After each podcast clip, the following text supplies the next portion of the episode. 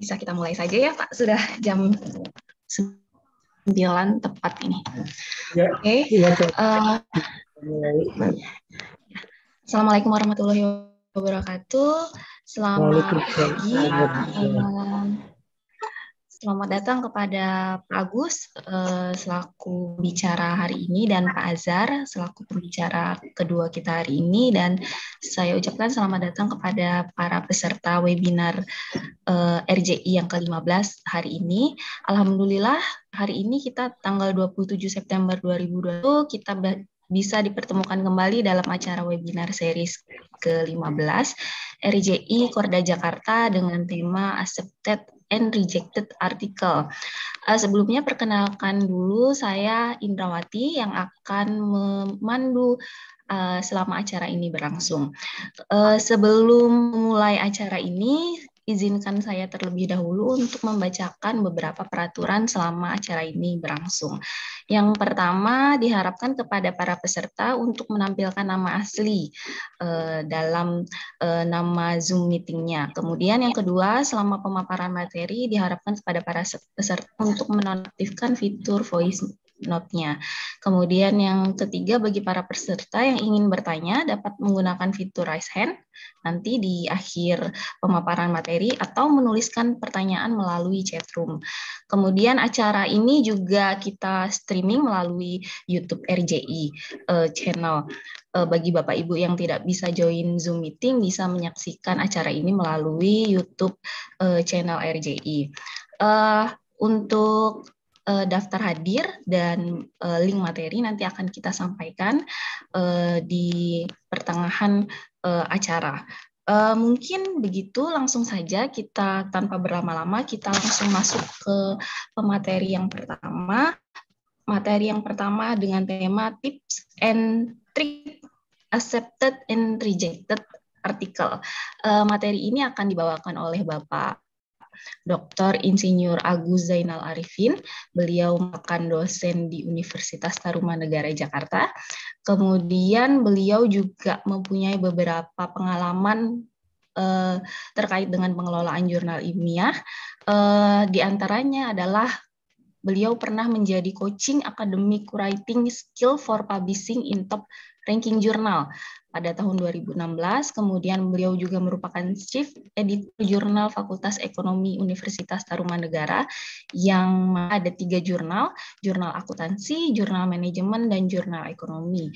Kemudian beliau juga aktif dari 2018 hingga sekarang menjadi editor di jurnal manajemen. Kemudian di tahun 2018 beliau juga merupakan peer reviewer Journal of Monetary Economic and Finance in the Science Publisher, kemudian juga beliau merupakan reviewer artikel pada Conference on Management and Behavioral Studies. Uh, begitu banyak pengalaman beliau mengenai pengelolaan jurnal ilmiah. Uh, hari ini beliau akan sharing bagaimana tips and trick mengenai accepted and rejected uh, artikel. Eh, langsung saja saya berikan kepada Pak Agus, mungkin pemaparan materi kurang lebih 45 menit, nanti kita sambung dengan diskusi. Begitu, silakan pada Pak Agus Zainul. Baik Bu, terima kasih Bu. Sekali lagi, Assalamualaikum warahmatullahi wabarakatuh. Pada rekan semua, halo, suaranya putus, bisa di-share Oh baik Pak. Uh, dari ya dari saya ya. Sebentar Pak. Atau dari saya? Uh, dari saya bisa. Kalau Bapak uh, mau sendiri juga bisa. Dari saya atau gimana Pak? Boleh saya saja. Oh gitu baik. Ya. Sudah? Sudah Pak. Ya, baik, baik. Terima kasih Bapak Ibu, semoga sehat selalu. Dan ini hanya bagi-bagi pengalaman yang saya lihat dari beberapa peserta di sini yang juga cukup berpengalaman. Jadi uh, untuk itu bisa kita sama-sama melengkapi di sini ya. Oke, uh, intinya adalah bahwa kita ingin mengirim uh, artikel kita ke jurnal. Nah, kalau accepted ini asumsinya kita mengirim ke jurnal internasional yang bereputasi. Nah, bereputasi paling tidak uh, terindeks Scopus dan WOS. Cuma uh, untuk WOS ini untuk artikel saya sendiri belum ada kecuali di conference ya. Uh, semuanya uh, artikel saya itu indeksnya indeks Scopus. Uh, tapi tidak apa-apa ya. Kita akan berbagi di sini dan saling melengkapi saja ya. Baik. Oke. Halo, sudah berubah layarnya? Oke. Sudah, Pak. Nah, ya. Nah, apa yang harus kita siapkan? Tentu ada ada persiapan yang harus di uh, disiapkan oleh kita sebelum kita untuk mengirim ke sana supaya energi kita tidak habis di memikirkan misalkan hanya inginnya skopus saja. Padahal uh, inti dari penulisan artikel kita ini bukan hanya masalah skopus tetapi yang lebih penting tentunya kita sebagai dosen adalah untuk mendapatkan jenjang jabatan akademik yang lebih tinggi gitu. Nah, oleh karena itu kita harus perhatikan terlebih dahulu ya kita ini dari jenjang jabatan akademik atau JJA apa dan mau ke mana ya kalau dari asisten ahli ke lektor ya kita tidak perlu uh, tidak perlu dahulu muluk-muluk meskipun ya nggak ada masalah ya kan. Karena nanti kalau ketika kita dari lektor kepala ke guru besar atau dari uh, lektor ke lektor kepala terutama yang masih S2 nah kita sudah punya tabungan gitu ya. Tapi tetap harus kita perhatikan supaya energi kita tidak habis di satu titik saja di satu tujuan yaitu artikel ilmiah yang bereputasi. Nah, jadi reputasi itu bisa nasional, bisa internasional, ya. Tuh. Dan kemudian juga harus memperhatikan komposisi portofolio artikel kita, karena untuk mencapai JJ itu tidak melulu harus seluruhnya dari apa jurnal yang bereputasi internasional, ya. Tapi juga disyaratkan ada berapa komponen uh, harus ada nasionalnya, ada Sinta satu dan Sinta dua dan sebagainya. Itu pun harus diperhatikan. Oke, dari situ setelah setelah kita melihat komposisi ini dan komposisi ini seperti sudah diberikan pada workshop uh, siapa ya lupa Mas Arif kalau nggak salah ya Mas Arif masalah komposisi komposisinya itu. Oke, nah dari situ kita menyimpulkan bahwa saya membutuhkan jurnal internasional bereputasi. Nah dari situ baru kita mulai menyeleksi jurnal-jurnal yang sesuai yang kita inginkan. Kita berarti melangkahnya di seleksi jurnal. Artinya komposisi itu sudah kita perhatikan. Oke. Nah, tentunya sebelum kita menilai suatu jurnal, kita juga harus menilai artikel kita terlebih dahulu karena intinya adalah ada di kita ya, ada di kita sebagai penulis ya Tuh, kita harus memperhatikan beberapa hal ya kaidah-kaidah syarat-syarat umum yang umumnya ya di, diminta oleh suatu jurnal internasional bereputasi. tentunya kita dari hasil penelitian kita tuliskan terlebih dahulu nah, kebiasaan kita apa, desainnya bagaimana. Nah, misalkan desainnya pendahuluan, kemudian kajian ilmiah, teori, metode, analisis, gitu. atau ada yang biasa menulis dengan pendahuluan langsung metode gitu kan karena kalau untuk teorinya ada di mana-mana. Nah, itu suatu, suatu kebiasaan saja. Silakan mulai menulis ya.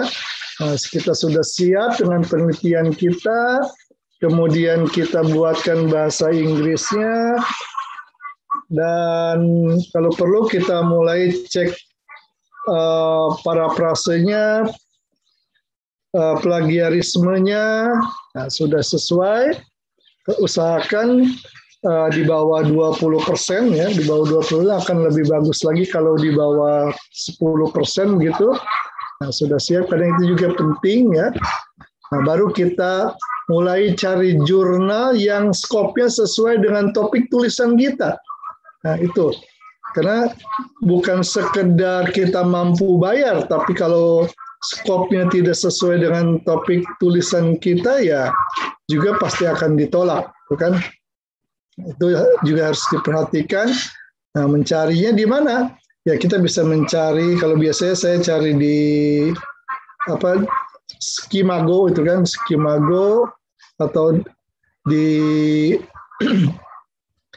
uh, Scopus atau kalau mau lebih umum bisa mengambil dari selain Scopus dari WOS uh, kita bisa searching dengan menggunakan Google Search kita tuliskan topiknya ya. Tapi itu terlalu luas mungkin ya. Mudah-mudahan kita sudah punya nama-nama jurnal tertentu ya. Nah yang ketiga setelah kita lebih fokus lagi ini jurnal calon pilihan saya ya. Nah, saya katakan calon jangan langsung dahulu. Nah, kita cek lagi apakah jurnal tersebut terutama jurnal-jurnal yang belum yang baru bagi kita ya kita belum kenal nah kita periksa terlebih dahulu apakah jurnal itu berpotensi predator atau tidak ya? Kalau untuk berpotensi untuk apa uh, jurnalnya tidak terindeks lagi itu jangan khawatir. Karena itu uh, tidak ada kesalahan di sana kesalahan kita bukan situ itu kesalahan dari pengelola jurnal yang tidak hati-hati. Tapi kalau predator di dalamnya uh, selain kita tertipu nah kita juga menjadi apa kita dianggap kurang hati-hati. Nah, itu. Ini ini yang perlu diperhatikan itu jurnal yang berpotensi predator ya. Uh, Pak Agus mohon izin uh, ya. PowerPoint-nya bisa dibuat slide show agar oh. lebih terlihat ya. Ya baik baik Bu. Sudah? Ya. ya. Sudah. Nah, setelah kita yakin jurnal itu bebas dari predator. Nah, untuk predator ini sendiri saya masih banyak belajar ya.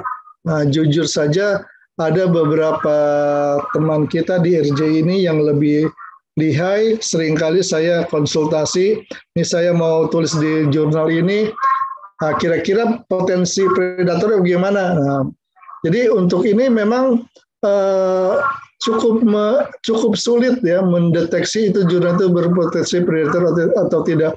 Oleh karena itu kita jangan uh, merasa malu untuk menanyakan kepada teman kita yang dia sudah berpengalaman. Sekali lagi saya sering menanyakan uh, ketika saya mau menuju jurnal ini, saya menanyakan meskipun saya sudah yakin saya ambil second opinionnya uh, saya kirim nama jurnalnya, iya saya tolong ini kira-kira potensi predator atau tidak. Nah, dia akan memberikan saran ke saya. Kalau katakan tidak aman, saya juga akan lebih enak menulisnya. Setelah itu baru kita mulai menuliskan disesuaikan dengan template jurnal yang uh, akan kita tuju ya. Apakah dua kolom kemudian uh, penulisan abstraknya bagaimana dan sebagainya. Semuanya sesuai dengan template ukuran uh, spasi dan sebagainya ya. Dilengkapi persyaratan-persyaratan dokumen sesuai dengan yang diminta ya kemudian uh, setelah kita kirim jangan lupa ikuti saran perbaikan sesuai dengan hasil review ya. Tuh. Nah dari situ, kalau sudah uh, langkah ke-6 ini berarti artinya kita sudah berproses ya. Sudah berproses. Oke. Okay. ini yang yang sering kali pengalaman saya yang yang pertama akan dibaca ya. Pertama karena sebetulnya yang akan dibaca itu uh, dari judul dulu. Judulnya menarik atau tidak. Seringkali judul jadi jadi masalah juga pada kita judul nggak penting. Padahal penting itu ya. Nah, sangat penting. Ringkas dan padat itu ya. Ringkas dan padat kalau bisa judulnya itu apa? Bombastis. Nah, bombastis. Tuh Oke, anggap saja kita sudah lulus dari hal tersebut yang kalau berkaitan dengan isi ada di latar belakang ini ya.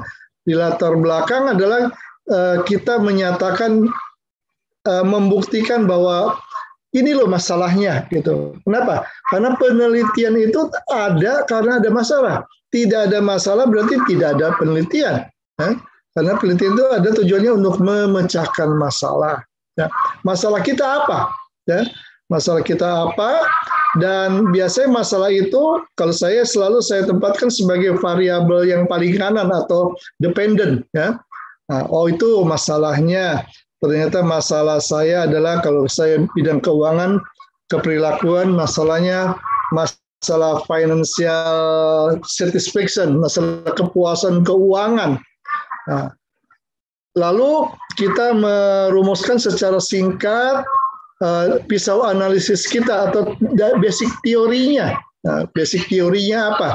Nah, dari situ ya uh, kita akan menurunkan variabel-variabel eksogennya atau variabel independennya. Jadi menurunkan menurunkan variabel independen atau eksogen itu bukan maunya saya ya, tapi atas dasar pendekatan teori. Ya, itu. Nah, di dalam latar belakang ini bisa atas dasar beberapa pendekatan. Ya. Pertama adalah adanya kekosongan teori, ya, kekosongan teori. Nah, kita mengisi uh, satu teori berupa variabel, misalkan di, di dalam penelitian saya bahwa income itu mempengaruhi uh, financial satisfaction, mempengaruhi kepuasan keuangan. Ya betul, logik logis ya kan. Kenapa? Karena dengan semakin tinggi pendapatan kita, maka kepuasan keuangan itu semakin meningkat. Kenapa? Karena semakin banyak kebutuhan yang dapat kita penuhi, tapi bagaimana itu bisa timbul? Ada, nah saya mengidentifikasi ada suatu lompatan kok dari income tiba-tiba berpengaruh terhadap kepuasan. Ada suatu lompatan. Nah, katakanlah terhadap kebahagiaan keuangan gitu kan. Kenapa? Misalnya saya identifikasi ternyata di dunia ini tidak semua orang yang income-nya tinggi dia mendapatkan kebahagiaan banyak orang yang mati bunuh diri misalkan begitu ya. Ya uangnya banyak tapi kok mati ya bunuh diri? Artinya dia, dia tidak mendapatkan kebahagiaan dari income itu. Nah dari situ saya mengidentifikasi oh berarti ada variabel di antara income dengan kebahagiaan keuangan yang yang kok ya apa yang sesuatu yang ada. Misalkan bahwa di situ baru akan berdampak kepada kebahagiaan. Nah, misalkan income tinggi dengan income tinggi saya bisa berbuat sesuatu kebajikan, untuk apa misalkan saya bisa berbagi kepada orang lain dan sebagainya, uh, saya bisa menyenangkan orang lain. Nah, dari situ maka timbul rasa kepuasan, kebahagiaan dari income tersebut.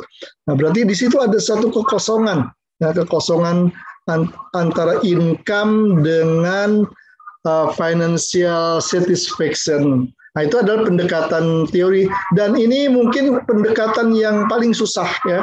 Paling susah kalau kita bicara level pendidikan ini banyaknya di level S3 ya, level S3. Nah, di bawahnya lagi adalah kekosongan berupa gap antara teori dengan fakta ya. Nah, teori dan fakta ini umum yang banyak kita tulis ini ya. Teori dengan fakta berarti kita harus uh, membuktikan kalau fakta berarti dengan data-data ya. Dengan data-data uh, bahwa teori uh, adanya fakta yang bertentangan dengan teori. itu gaps itu ya. Uh, cara yang ketiga pendekatannya adalah adanya ketidakkonsistenan dari hasil-hasil penelitian ya, atau hasil-hasil penelitian yang belum sesuai dengan teori. Nah, menurut teori X berpengaruh ter, berpengaruh positif terhadap Y. Nah, dalam penelitian-penelitian hasilnya masih belum berpengaruh, nah, tidak berpengaruh signifikan apa-apa. Itu. Nah, ini uh, tiga ini yang yang yang nilainya cukup tinggi. Nah, kalau yang keempat ini adanya R square yang atau koefisien determinasi masih rendah, ini biasanya untuk level S1 lah, karena S1 itu masih belajar ya. Oke, uh, saya kira yang R square ini untuk bimbingan kita saja, tidak untuk penelitian kita. Itu. Jadi pendekatan masalahnya situ dari pendekatan teori kemudian kita menurunkan variabel-variabel itu dasar kita mempengaruhi, memilih X, X1, 2, 3 terhadap Y-nya ya, atas dasar pendekatan teori. Nah, kemudian dituliskan juga tujuan penelitian ini. Tujuan penelitian ini adalah misalnya untuk memverifikasi. Jadi tujuan dengan masalah itu bukan mengganti kalimat tanya menjadi kalimat positif, bukan. Tapi uh, suatu satu pernyataan singkat ya, misalnya untuk memverifikasi hubungan X1 X2 terhadap Y dengan pendekatan teori apa. Nah, penelitian dinyata dengan menggunakan sampel apa? Apa alasan sampelnya kita pilih adalah misalkan kita memilih UMKM apa alasannya itu juga harus itu. Nah dari situ uh, dinyatakan juga secara tegas sebaik itu ya mengenai di mana originalitas atau novelty penelitian kita. Nah tiga, eh, empat hal ini yang yang perlu ditonjolkan ya di dalam pada latar belakang. Oke. Nah kalau ini sudah ada uh, yakin lah ya saya sangat yakin bahwa kalaupun ini tidak langsung diterima, pasti ada revisi yang dari situ kita diminta revisi, artinya ada peluang ya bisa kita katakan 50 persen uh, artikel kita itu akan diterima sudah ada ya itu. Tapi kalau ada kalau ini tidak dilengkapi ya mungkin di bawah 50 persen uh, keyakinan kita untuk bisa diterima kecuali mungkin di jurnal-jurnal yang levelnya uh, lebih rendah ya itu lain oke. Nah, didukung oleh basis teori yang kuat. Nah, tadi mengatakan income berpengaruh terhadap kepuasan. Nah, saya mengguna dari mana income diturunkan, ya? Nah, kan masalahnya itu kan kepuasan keuangan itu kan. Nah, dari mana saya memilih income? Nah, saya memilih income atas dasar pendekatan teori. Nah, teori saya misalkan teori TPB, nah, plan behavior itu kan.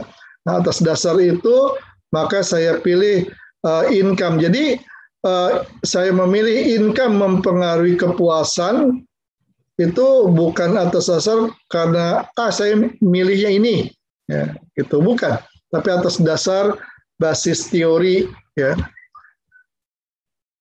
Dan basis teori itu nanti di kajian teori mampu menjelaskan bagaimana X mempengaruhi terhadap Y. Jadi X mempengaruhi terhadap Y itu bukan sekedar mengatakan statement mengatakan X berpengaruh penelitian A, B dan C mengatakan X berpengaruh positif. Bukan ya tapi narasinya ya narasi atau benang merah uh, yang mengatakan X berpengaruh positif atau negatif terhadap Y. Nah, itu atas dasar uh, pendekatan teori dan ini yang yang apa yang menjadi dasar kita untuk menurunkan hipotesis ya, menurunkan hipotesis. Oke.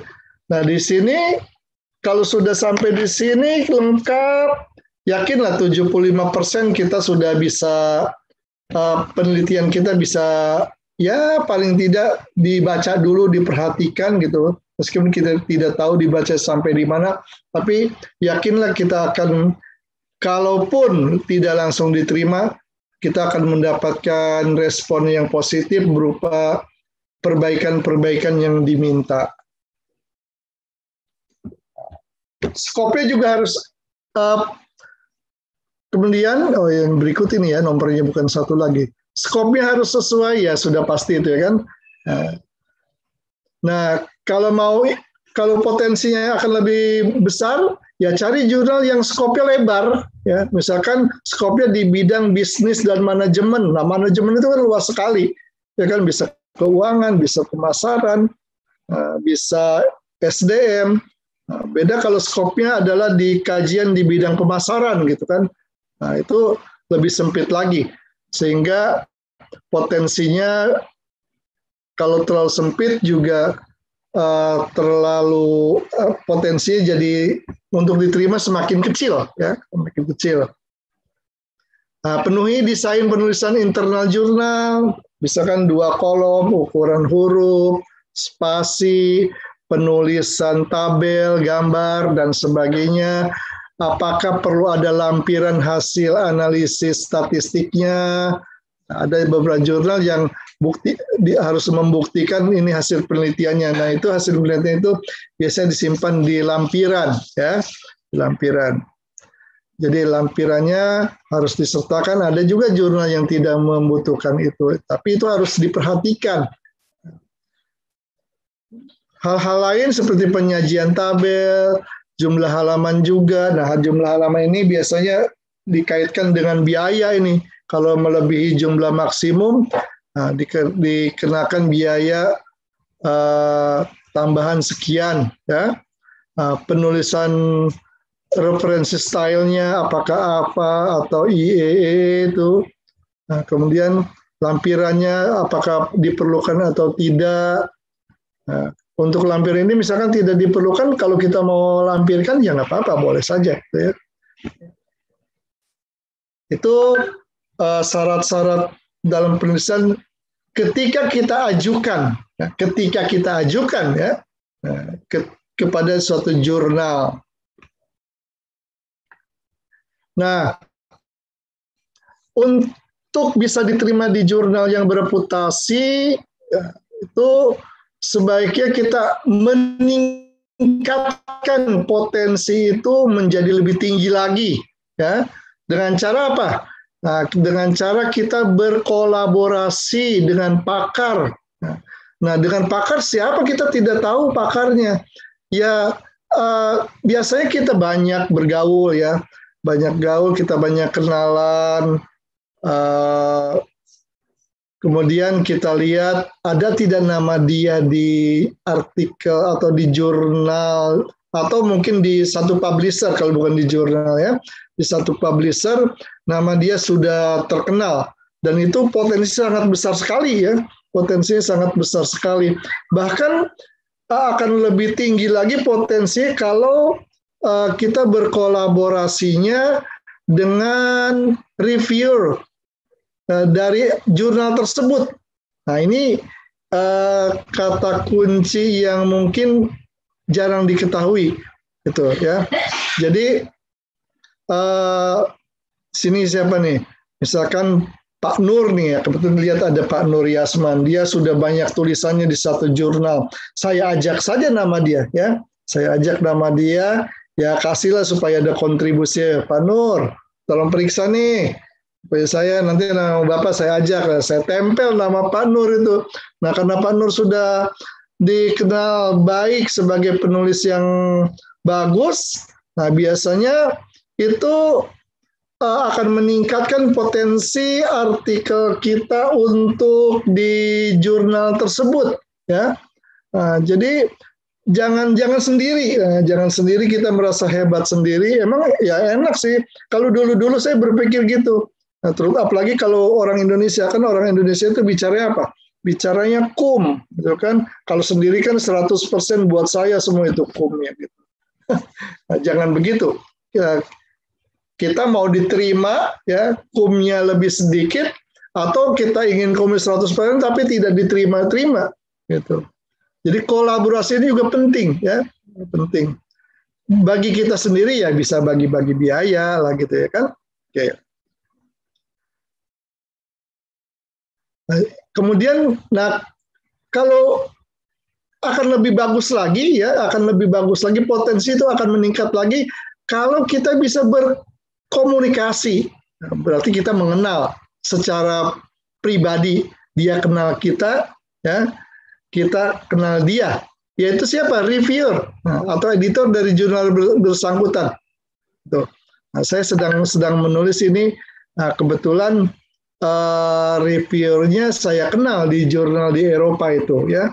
Nah, ya dia dia malah dia sini kirim ya.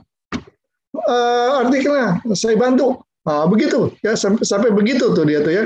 Nah, kalau kita sudah memang orang sana kalau sudah apa melihat uh, apa penulis-penulis dari negara berkembang intinya mendorong ya, mendorong supaya tulisan kita itu banyak terbit di jurnal mereka. Nah, terutama yang saya tahu di jurnal-jurnal Eropa dan Amerika. Nah, dia kenal kita, dia akan uh, dia menawarkan, ayo kirim artikel sini, saya bantu. Nah, begitu ya. Jadi akan lebih bagus lagi, ya, akan lebih bagus lagi jika dua hal itu terpenuhi. Ya. Dia pakar, tulisannya di jurnal tersebut. Ya, kalau dia review, biasanya dia juga banyak tulisannya di jurnal yang kita tuju itu. Itu sudah pasti. Nah, kalau di jurnal yang bereputasi jarang sekali seorang reviewer belum pernah ada tulisan di jurnal tersebut. Gitu. Oke, ini yang mungkin uh, rahasia uh, rahasia tersembunyi yang uh, sebagian orang banyak uh, belum tahu ini. Oke, itu begitu ya. Uh, nah, yang sangat kita khawatirkan adalah kalau jurnal yang akan kita tuju itu adalah jurnal predator. Oleh karena itu, kita juga harus uh, mengidentifikasi ya mengidentifikasi jurnal-jurnal tersebut ya. Nah, tidak dijamin uh, bahwa suatu jurnal internasional tidak predator. Justru jurnal yang namanya jurnal berjudul bahasa asing itu potensi predatornya lebih tinggi dibandingkan jurnal nasional. Nah, saya sendiri mungkin sudah belum pernah dengar ada jurnal predator yang berbahasa Indonesia atau jurnal Indonesia. Nah, tapi kalau Bapak Ibu sudah pernah dengar, uh, bisa berbagi di sini ya. Uh, apalagi sudah terindeks Sinta gitu kan, uh, saya yakin dah itu ya. Yakin pasti bukan predator. Gitu. Oleh karena itu kita harus tahu jurnal predator itu yang bagaimana. Nah, apa sih motif mereka? Motif mereka yang jelas adalah uang, ya, uang dan uang, ya. Nah, intinya bagaimana kita menerbitkannya uh, dan kita bayar, itu, itu yang pertama. Yang kedua kita merasa wah merasa tersanjung nih ya Nah, mungkin dari email kita wah, kami sudah membaca tulisan Bapak, Ibu, dan kami tertarik dengan artikel yang sudah Bapak Ibu buat. di suatu conference, biasa conference itu ya. Nah, kalau jurnal kan tidak mungkin lagi, atau mungkin di suatu jurnal. Oleh karena itu, nah, kami mengundang Bapak Ibu untuk mengirimkan, kalau conference, conference biasanya mengirimkan ulang gitu ya. Nah, kalau jurnal ya mengirimkan artikel yang lain gitu kan. Nah, tersanjung lah kita ya, tersanjung kita diundang apalagi bagi pemula ini. Oh senang sekali karena pengalaman itu juga ada di saya ya. Wah nama saya diundang ya. Uh, dari hasil conference uh, langsung kita kirim. Nah itu yang harus hati-hati. Jadi undangnya biasanya lewat email ya. Untuk berbit Nah kalau itu yang terjadi waspadalah itu ya waspadalah. Kenapa? Logikanya jurnal yang bereputasi itu biasanya apa?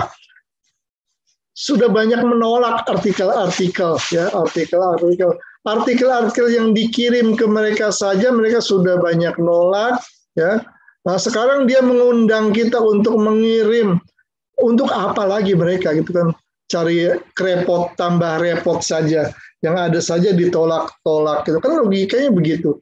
Jadi logikanya uh, tidak masuklah suatu jurnal yang bereputasi mengundang kita yang dikirim ke dia aja tanpa diundang sudah banyak yang ditolak sekarang kita dia mengundang-undang kita untuk mengirim artikel. Nah, nggak percaya nah, kalau nggak percaya silakan Bapak Ibu cek di skimagojr.com atau scopus.com biasanya saya di sini ya nah, ceknya bisa atas nama jurnal bisa berdasarkan ISSN. Nah, nah ketika ke yang beberapa kali saya mendapatkan undangan lewat email ini uh, biasanya nama jurnal saja yang dituliskan, ISSN-nya disembunyikan tuh. Nah, gampang sih ya carinya di skema gue tulis aja nama jurnalnya akan keluar ISSN-nya itu.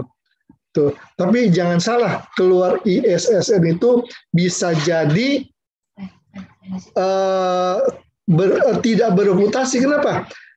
ISSN ini bisa jadi oleh jurnal-jurnal predator ini biasanya apa?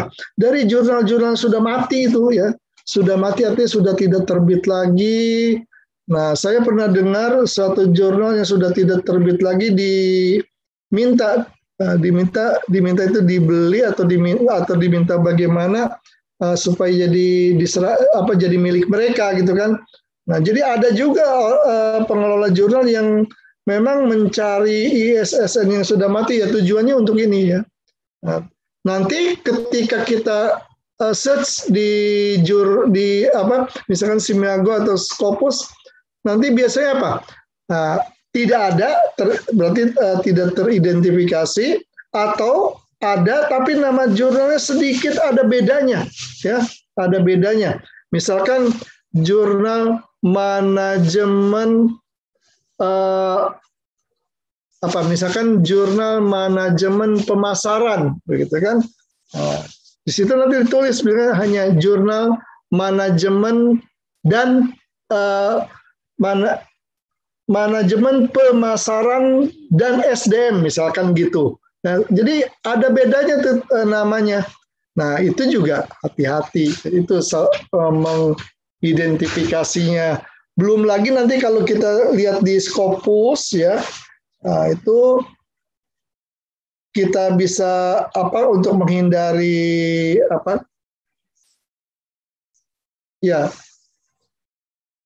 nah, kita lanjut. Ah ini nih ya, saya ambil itu dari di sana ada linknya ya, saya ambil dari bielis.net itu, silakan diperiksa itu linknya ini adalah uh, list of potential predatory potensial. Lihat potensial. Berarti kalau potensial ini artinya apa? Artinya jurnal itu ada, ISRS, ISSN-nya ada. Ya. Nah, jadi tidak masuk dua kriteria tadi, uh, uang dan palsu gitu kan. Kalau ini ada, ISSN-nya ada, namanya sesuai, tapi dia berpotensi menjadi predator. Nah, biasanya apa? Ya pokoknya semua yang masuk dikirim ke dia, semuanya akan terbit. Ya. Dia tidak memperhatikan skopnya lagi. Nah, itu uh, kalau ketahuan sudah masuk di dalam kriteria predator itu. Ini uh, Bielis itu yang ini adalah jadi ISS sesuai dengan nama jurnalnya ya itu nah di Bielis ini uh, menyajikan beberapa hal yang bisa diidentifikasi. Nah, seperti contoh itu. Contoh list of journal falsely claiming to be indexed by DOAJ atau yang kedua DOAJ Journal Edit and Remove dan seterusnya. Jadi kita bisa mengidentifikasi dari atau non recommended medical periodical. Nah, jadi uh, bisa kita lihat situ lebih detailnya. Nah, contoh yang saya ambil yang pertama itu list of journal partially claiming to be indexed by DOAJ. Kita lihat halaman berikutnya. Apa sih gitu. Nah, ini ya. Setelah kita klik itu, nah situ dijelaskan ya, dijelaskan uh, beberapa jurnal mengaku sudah terindeks DOAJ yang sebetulnya tidak ada. Nah, dia hanya menempelkan logonya saja, tapi sebetulnya tidak terindeks DOAJ dan sebagainya. Penjelasannya lebih detail lagi ada. Silakan uh, Bapak Ibu bisa searching. Nah, saya tampilkan juga sana linknya ya. Linknya untuk tapi kalau kita sudah dapat link yang pertama tadi nah tinggal kita klik saja ini ya. Itu dan yang lainnya ya. Di situ disajikan juga uh, bukan sekedar jurnalnya bahkan publishernya ya. Publishernya publisher publisher yang berpotensi uh, predator itu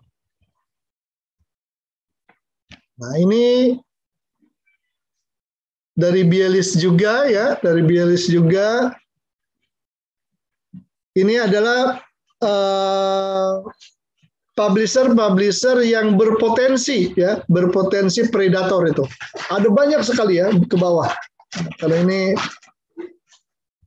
print screen jadi hanya selembar ini, padahal di bawah itu banyak sekali. Nah, tinggal kita lihat saja. Kita ini kan semua jurnal bidang ilmu ya. Nah, kita lihat untuk latar belakang kita bidang ilmu apa. Nah, seperti saya manajemen tinggal kita ketik saja ya. Ketik bisnis dan manajemen gitu. Dan seterusnya. Jadi kita bisa lihat situ. Nah, yang ada di sini ya jangan. Udah yang paling gampang itu yang aman, ya, langkah aman dan cepat ya kita cari di Scopus ya. Scopus tulis uh, bidang kajian kita seperti saya uh, mana, eh, ekonomi, manajemen dan bisnis nah, akan keluar itu jurnal-jurnalnya. Tapi jangan langsung percaya juga. Nah, nanti dilihat uh, jumlah terbitan per terbitannya bagaimana. Nah, semakin kalau terjadi lompatan-lompatan yang tadinya cuma 100 dalam setahun tiba-tiba menjadi 800, wah itu juga harus dicurigai itu ya. Artinya berarti review mereka sangat tidak ketat atau Mungkin jangan-jangan tidak review. Nah, itu.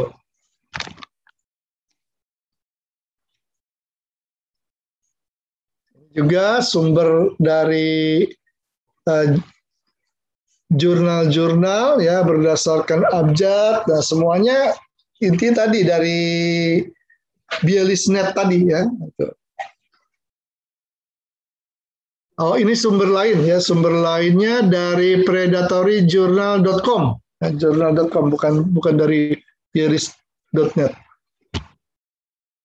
Oke, saya kira itu pengalaman saya. Sekali lagi itu adalah pengalaman ya karena uh, menulis artikel di jurnal itu tidak ada ilmunya, ilmunya ya ilmu kita ya dari review-review itu ya review-review itu nah, dari situ kita akan mendapatkan pengalaman-pengalaman mudah-mudahan pengalaman saya memberikan lompatan sehingga tidak terjadi uh, kejadian yang saya alami pada jurnal artikel Bapak Ibu yang akan dikirim ya.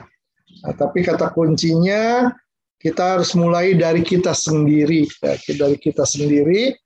Nah, kemudian juga termasuk kemampuan kita finansialnya bagaimana. Nah, sekali lagi bahwa uh, jurnal yang berbayar mahal juga tidak tidak otomatis kita simpulkan sebagai jurnal predator ya.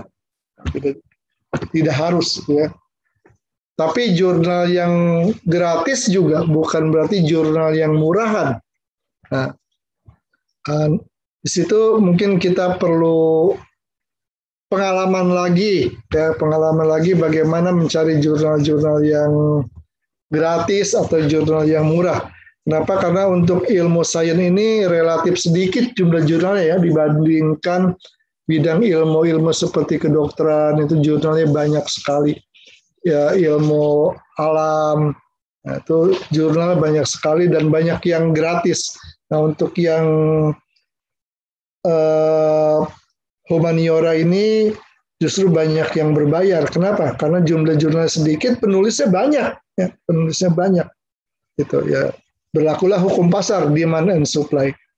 Saya kira itu pengalaman saya, mudah-mudahan uh, bermanfaat dan akan mempertajam dari Bapak Ibu untuk melakukan filter terhadap jurnal-jurnal yang akan kita tuju dan mudah-mudahan dengan ini banyak tulisan kita ya banyak tulisan kita akan semakin cepat Bapak Ibu meraih gelar guru besar.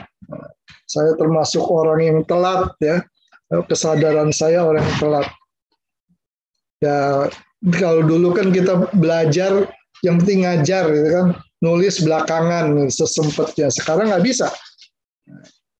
Dan ketika kita didorong nulis, uh, usia saya sudah cukup ya udah cukup lewat 40 gitu. Jadi itu telat ketelatannya. Sekarang Bapak Ibu kan banyak yang muda sih. Mulai dari sekarang menulis ya. Mulai dari sekarang menulis. Meskipun meskipun saya telat ya, saya uh, bukannya itu uh, banyak juga teman-teman junior saya yang lebih senang itu lebih senang mengajar gitu ya, lebih senang mengajar daripada menulis. Nah, sekarang kita balik ya. Kita balik kita harus banyak menulis terlebih dahulu. Kalau kita sudah banyak bertulisan kita mau ngajar di mana pun banyak diundang lah ya. Saya kira demikian bu. Mungkin eh, kita bisa diskusi sekali lagi diskusi mudah-mudahan saya bisa mendalami dari pertanyaan yang bapak ibu ajukan dan kalau ada pengalaman lain bisa bantu untuk menjawabnya juga Terima kasih. Bila taufik wal hidayah. Assalamualaikum warahmatullahi wabarakatuh. Waalaikumsalam warahmatullahi wabarakatuh. Terima kasih Pak Agus uh, atas materinya yang luar biasa. Semoga bermanfaat bagi para peserta. Mungkin sedikit saya sim, uh, simpulkan sedikit ya. Uh, yang pertama dalam memasukkan mensubmit artikel mungkin untuk mudah eh, potensi diterimanya judulnya harus ringkas, padat, dan bombastis. Kemudian latar belakangnya sudah memenuhi persyaratan yang tadi Pak Agus sudah paparkan. Kemudian ini tadi juga diberikan tips dari Pak Agus, tips rahasia gitu ya Pak. Berkolaborasi dengan pakar atau reviewer atau bahkan editor dari jurnal yang bersangkutan. Nah itu mungkin eh, salah satu cara agar uh, artikel kita bisa diterima dengan cepat di jurnal yang kita tuju gitu ya. Uh, selain itu juga bagi Bapak Ibu untuk berhati-hati terhadap jurnal predator tadi juga sudah dipaparkan oleh Pak Agus bagaimana menganalisa apakah jurnal ini predator atau tidak gitu. Salah satunya adalah hati-hati dengan jurnal yang mengirimkan undangan untuk menulis di jurnal tersebut karena potensi uh, sangat besar bahwa jurnal tersebut adalah predator. Begitu kurang lebih uh, simpulan dari saya dari materinya Pak Agus bagi Bapak Ibu peserta webinar hari ini yang ingin bertanya eh, saya persilahkan eh, bisa raise hand atau menulis di kolom eh, chat. Di kolom saya tutup ini ya presentasi saya. Oh iya Pak. Silahkan Bapak Ibu jika ingin eh, bertanya sudah pakar semua ini cuma sedang mengisi. ya. Oh baik, ada yang raise hand, Ibu Irma Setiawati uh, ingin bertanya, silakan Bu Irma. Ya, terima kasih Bu. Assalamualaikum Pak Agus, masih ingat Waalaikumsalam warahmatullahi Wah, ini masih muda, ini masih semangat, Bu.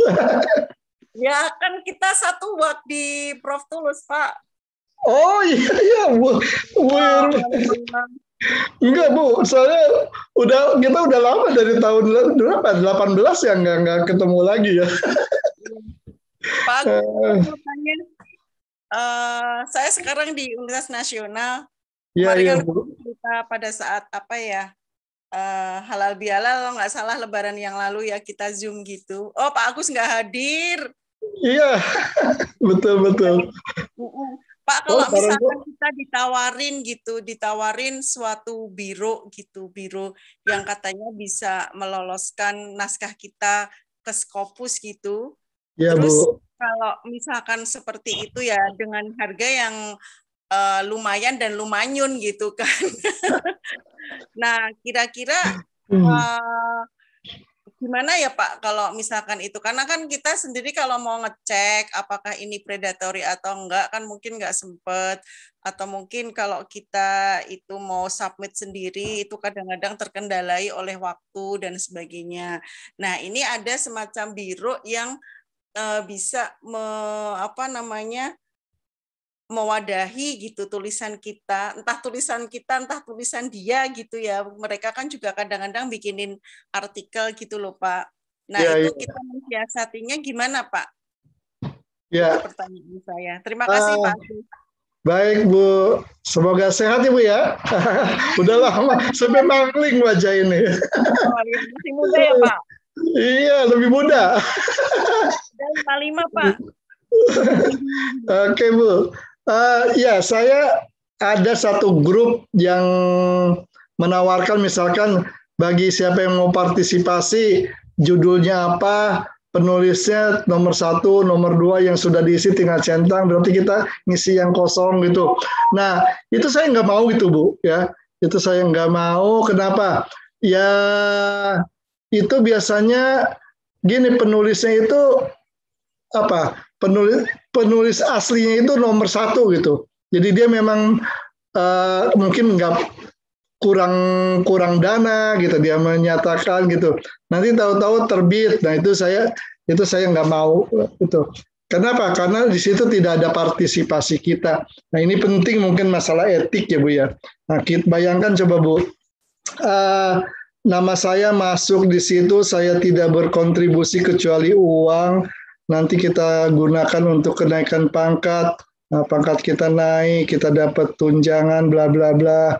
Nah, kita tanyakan saja uang itu bagaimana gitu. itu masalah etik lah ya, masalah etik itu. Tapi uh, ada juga yang menawarkan uh, art, uh, artikel kita dikirim, nanti dia yang serba serba segalanya, kita tidak tahu, tahu-tahu terbit. Nah, uh, saya pernah dapat sekali ya, saya pernah dapat sekali itu, tapi saya tidak tidak tidak ya, tidak saya layani. Nah, seandainya kalau kita layani, bagaimana itu? Itu yang saya sendiri belum punya pengalaman, tapi kalau seandainya dia mampu begitu, ya, kalau dia seandainya mampu, kita kirim memang tulisan kita, ya, pokoknya kita merem tahu-tahu terbit gitu ya eh, pasti bayar itu pasti bayar. Nggak mungkin nggak bayar. Dia minta jasa juga itu. Uh, pengalaman teman kita ada loh bu ya teman kita ada begitu. Ya boleh-boleh saja ya. Kenapa? Karena itu tulisan kita ya. Itu tulisan kita. Nah, tapi uh, masalahnya adalah kita yakin tidak gitu ya. Yakin tidak uh, bahwa itu akan terbit karena diminta uang dulu Bu ya, diminta uang dulu. Nah, kebetulan ketika itu teman kita, saya bilang teman kita, yang satu gagal Bu, uang hilang, ya uang hilang. Jadi gini, terbit dan kita koreksi ada di secara online, tapi hanya satu bulan setelah itu hilang, terhapus, ya terhapus akhirnya ya tidak bisa dijadikan hukum, ya kan. Yang kedua Nah, ternyata belum kapok, akhirnya terbit juga. Ya, akhirnya terbit juga ya bersyukur. Artinya uang kita memang tidak hilang itu. Nah itu, jadi artinya ada kemungkinan dua hal itu. Yang kita khawatirkan itu uh, dikirim, kemudian sempat terbit, nama kita ada, artikel kita ada, tapi setelah satu bulan ini teman kita ini hilang itu artikel kita, Bu. Nah, itu yang kita khawatirkan berarti kan uh, pertama artikel kita jangan-jangan nanti dicuri gitu kan. Kita nggak tahu ganti judul dan sebagainya dan uang kita hilang. Dan ketika itu dijual lagi sama dia, misalkan ini kan curiga, masalahnya uh, pengalaman saya juga sangat minim ini ya. Dijual, ada dimasukkan jadi artikel orang, dia terbit dulu, kita kirim lagi, kita terbit belakangan. Nah, kita kena plagiat jadi ibu. Itu, itu yang. Nah, jadi memang pengalaman asal ini sekali-kalinya itu ya, sekali-kalinya Uh, teman kita dua kali melakukan itu, yang satu gagal, yang satu memang berhasil, gitu. Ya itu Bu. Ya baik Pak Agus, terima kasih informasinya. Salam sehat ya Pak untuk keluarga juga. Sama-sama Bu, semoga sehat selalu. Amin, terima kasih. Semuanya juga. Uh, baik Pak, ini ada lagi pertanyaan melalui chatroom ya Pak ya. Uh, ya. Dari Ibu Sri Handaya, Sri Wahyu Handayani. Eh, menanyakan bagaimana cara berkolaborasi dengan jurnal yang dituju. Maksudnya adalah bentuk relation kolaborasi yang seperti apa gitu, Pak? Ya, untuk kolaborasi ada kolaborasi memang teman eh, teman sekampus kita sudah kenal ketika kita buat dia ikut prosesnya gitu kan ada kolaborasi dalam arti memang kita mengajak dia uh, karena untuk meningkatkan potensi diterima itu juga boleh dan biasanya dia hanya mencek masalah ya dia juga biasanya kalau udah udah pakar begitu nggak mau lah namanya terima uh, sekedar namanya dimasukkan gitu. Nah biasanya dia kontribusi di bahasa, di bahasa atau di desain penulisannya. Ini kurang ini, kurang itu. Nah tapi uh, dikasih tahu kita Nah, tapi dia yang memperbaiki gitu. Biasa begitu. Jadi dia ngoreksi-ngoreksi ringan lah. Sehingga nama dia nama dia mau ditulis nama per, per, uh, pertama ya kita lah ya, nama kita sebagai uh, penulis utamanya. Nama dia ya mau dia di, ditempatkan di nomor dua, nomor tiga. Pokoknya yang penting nama dia ada gitu ya. Nama dia ada. Tuh. Jadi uh, Begitu caranya. Itu yang sudah saya lakukan ya. Sekali saya melakukan begitu. Ya, sekali saya melakukan begitu. Saya ajak karena nama dia uh, dikenal di jurnal tersebut di Emerald kalau Nah, akhirnya ya hanya koreksi ringan lah akhirnya koreksi ringan dari dari dari reviewnya itu setelah itu cuma sekali lagi ya cuma sekali sudah terbit Nah, terbit sekitar 3-4 bulan lah setelah itu ya. Itu. Itu pengalaman juga, ya. Iya, terima kasih Pak Agus. Ada lagi nih Pak pertanyaan nih Pak ya. Satu lagi. E, berdasarkan ini menanyakan pengalaman Bapak ini. Pengalaman Bapak berapa besar standar biaya penerbitan jurnal bereputasi itu? Begitu Pak. Uh, kalau ditanyakan bersponsor atau tidak Nah, tergantung. Saya pernah sekali bersponsor. Ya, saya sebut saja harganya sekitar 1.350. Ya karena bersponsor ya, saya bilang nih segini biaya. Ya, kata dia oke okay, ya udah. Nah, gitu. Jadi tidak ada masalah itu. Itu artikel saya yang terakhir. Tapi kalau tidak bersponsor, ya saya berkolaborasi dengan teman-teman iuran begitu ya. Nah, iuran. Dan atau yang cari yang murah kalau kalau sendiri biasanya saya cari yang 200 300 dolar gitu.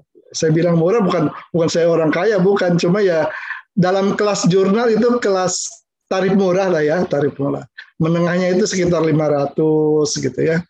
Nah, tarif, tarif mahalnya di atas 1000 nah, di atas 1000 Nah kalau di atas seribu atau tarif penengah, ya saya ajak uh, teman untuk tulis bersama itu. Itu. Jadi tergantung sumber dananya dari mana ya. Nah, syukur-syukur Bapak Ibu dapat sponsor, ya jangan dipikirkan itu yang penting jurnalnya bagus ya. Harga berapa tinggal kita kasih tahu sponsor saja. Itu. Kalau kata dia oke okay, ya udah beres selesai sudah begitu. Itu pertimbangannya ya. Iya, baik Pak. Uh, jadi memang punya rate yang beda-beda ya Pak setiap jurnal betul, gitu. Atau cari yang gratis Bu, cari yang gratis aja. Uh, banyak kok, banyak. Ya. Iya, uh, selain daripada yang berbayar juga uh, masih ada jurnal-jurnal bereputasi yang gratis ya Pak ya. ya. Tergantung kitanya saja gitu mungkin ya. Kita rajin rajin searching saja. Iya. Uh, ini ada yang raise hand uh, silakan pada Pak dari Pak Asmi ya. Ingin bertanya langsung?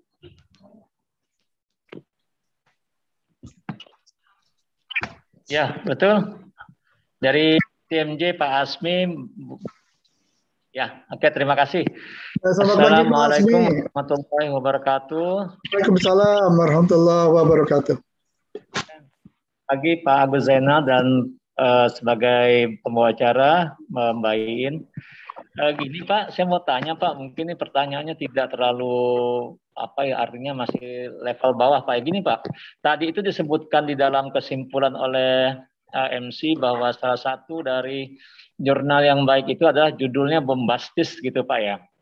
Nah, kemudian untuk menjadi ukuran bombastis itu apa Pak artinya standar bombastis? Karena mungkin dari kita si penulis itu bom, sudah bombastis judulnya, tetapi begitu kepada masuk ke jurnal bagi reviewer atau uh, apa uh, pihak pihak jurnal ini, wah ini menurut mereka belum bombastis. Atau bisa kebalikan dari kita menurut belum bombastis, begitu kita coba masukkan itu dari mereka bombastis. Nah jadi standar bombastis untuk judul atau uh, ukuran bombastis itu apa?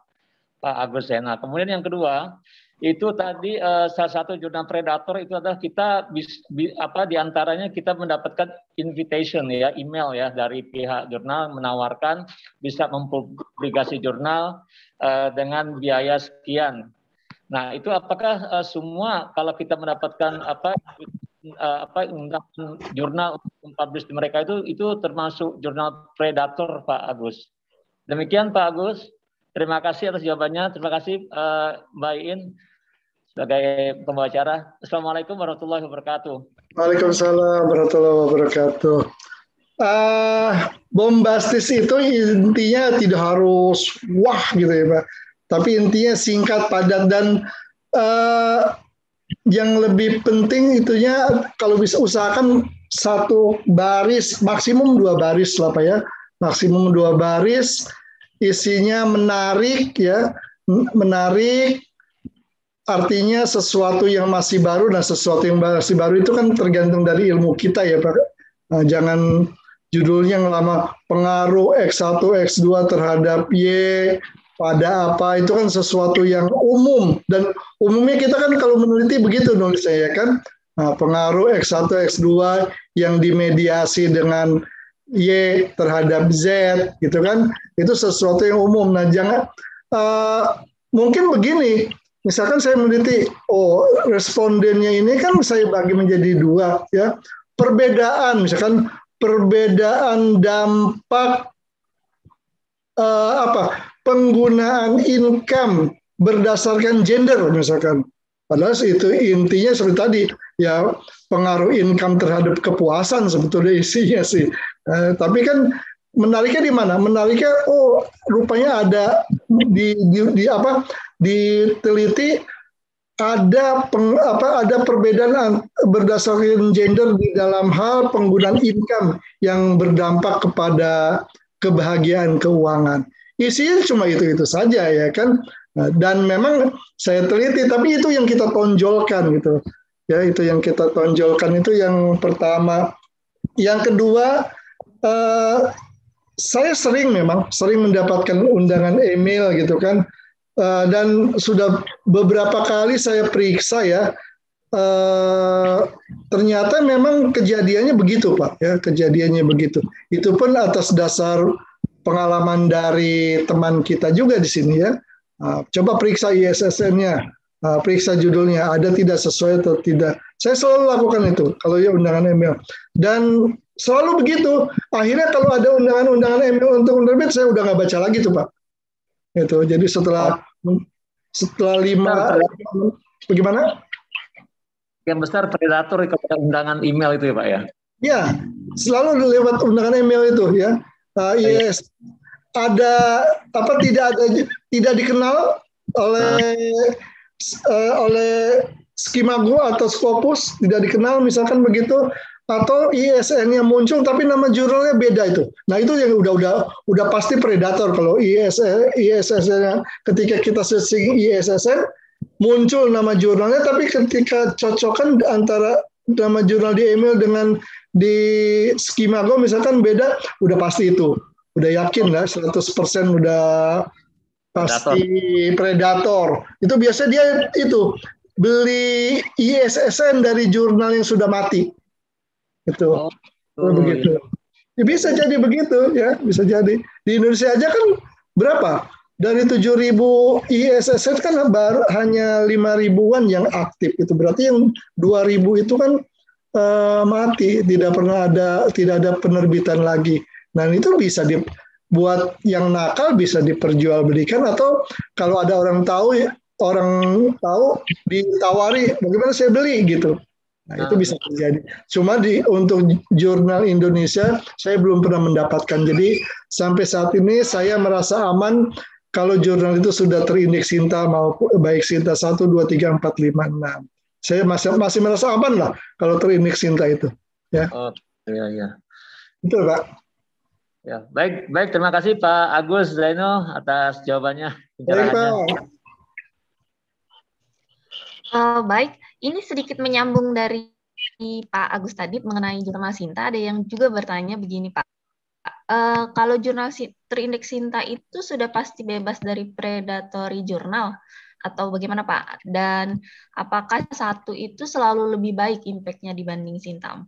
6. Ya, uh, sampai detik ini saya masih merasa yakin 100% gitu bahwa kalau sudah terindeks Sinta itu sudah aman buat saya ya, buat aman. Pertama memang yang terindeks Sinta ini kan masih sedikit yang bereputasi internasional ya kan.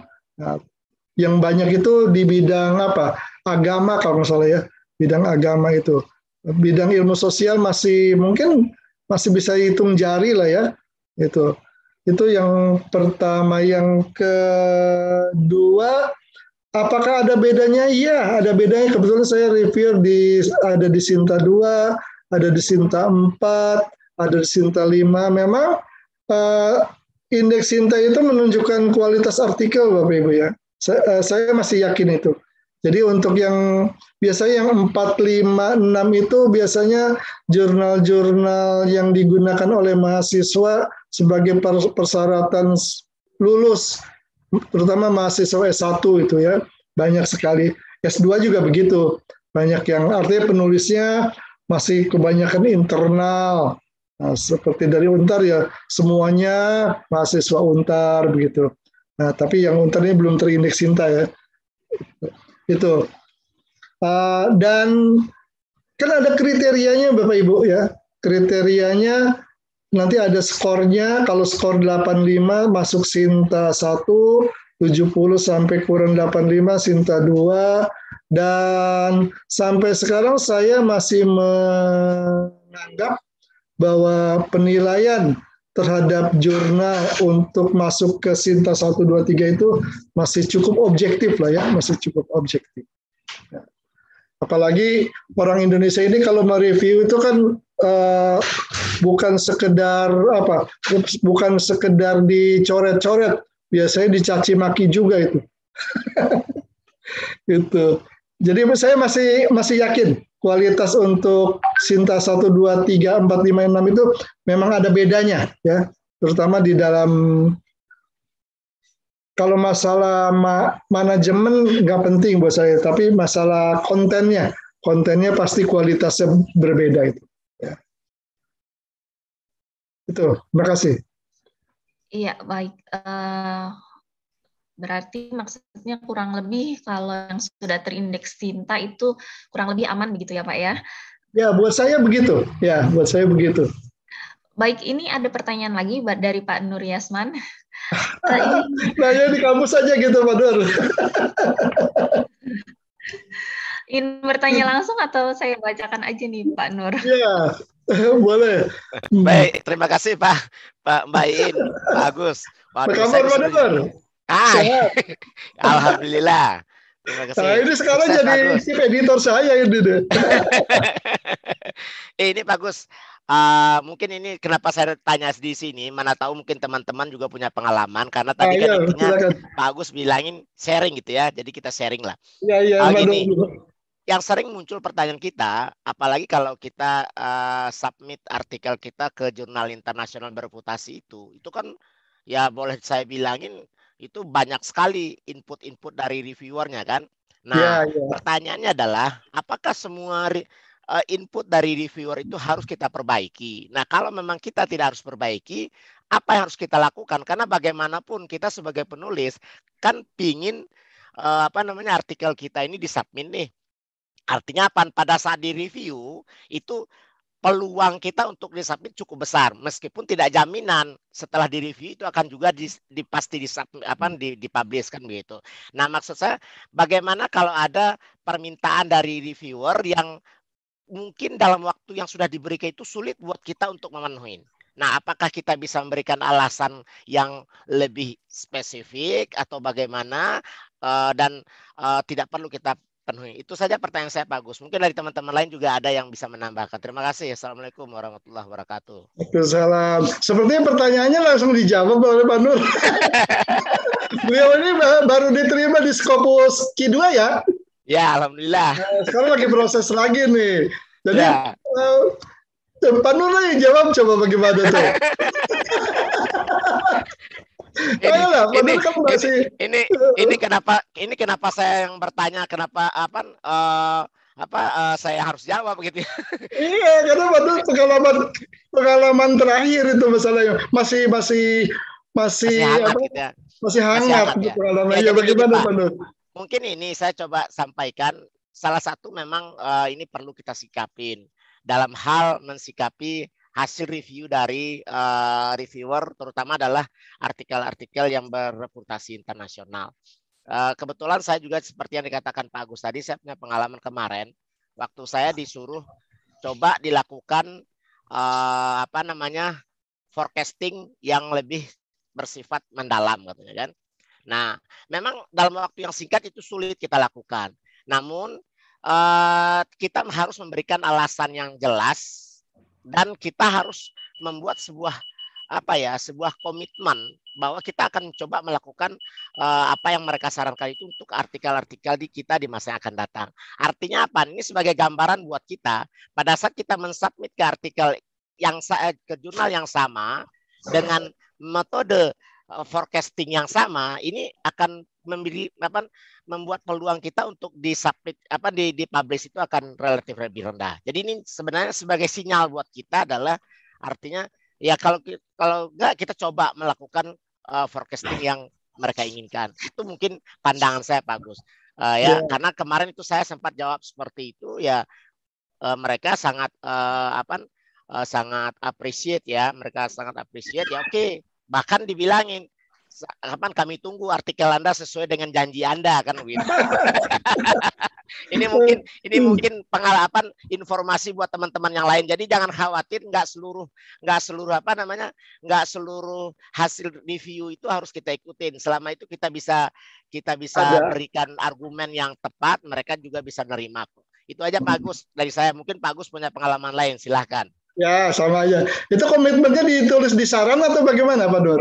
Eh, pada saat kita memberikan ini, memberikan uh, uh, feedback dari review mereka, hasil review mereka. Hmm. Jadi kita sampaikan alasan saya tidak memasukkan uh, metode forecasting ini adalah ini, ini, ini, dan mungkin ke depan uh, kita akan mencoba, saya akan menggunakan metode yang anda sarankan begitu. Itu itu sih ya. feedback yang kita sampaikan. Ya, terima kasih Pak Nur. Ya, Masukannya. saya dari saya. nanti kita dan, nanti honor saya bagi ke Pak Nur Bisa aja.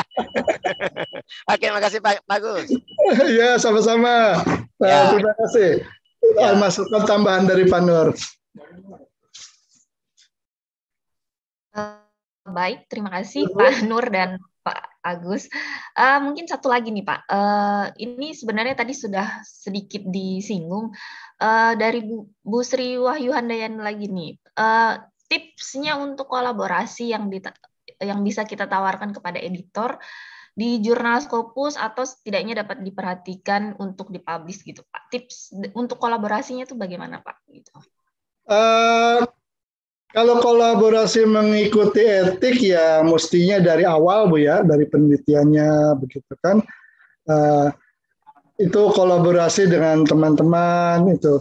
Uh, kalau saya biasanya kolaborasi uh, selalu saya ajak teman dari luar institusi itu kan supaya lebih bervariasi juga jangan kolaborasi tapi uh, semuanya dari satu institusi Ya tapi nggak tidak salah sih, tidak salah intinya. Secara etik tidak ada etika yang dilanggar. Cuma uh, biasanya itu juga salah satu hal yang menarik kalau kita melakukan kolaborasi dari luar institusi kita itu yang pertama.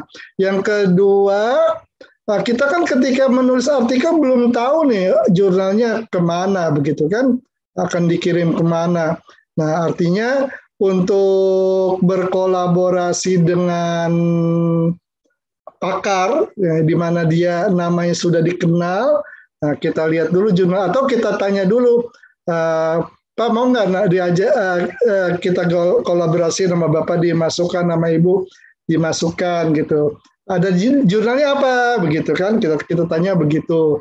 Nah, artinya kita belum dapat jurnal. Nah, kalau sudah dapat jurnal ya memang uh, bisa jadi kita tidak karena ini masalah perkenalan ya pertemanan ya masalah pertemanan.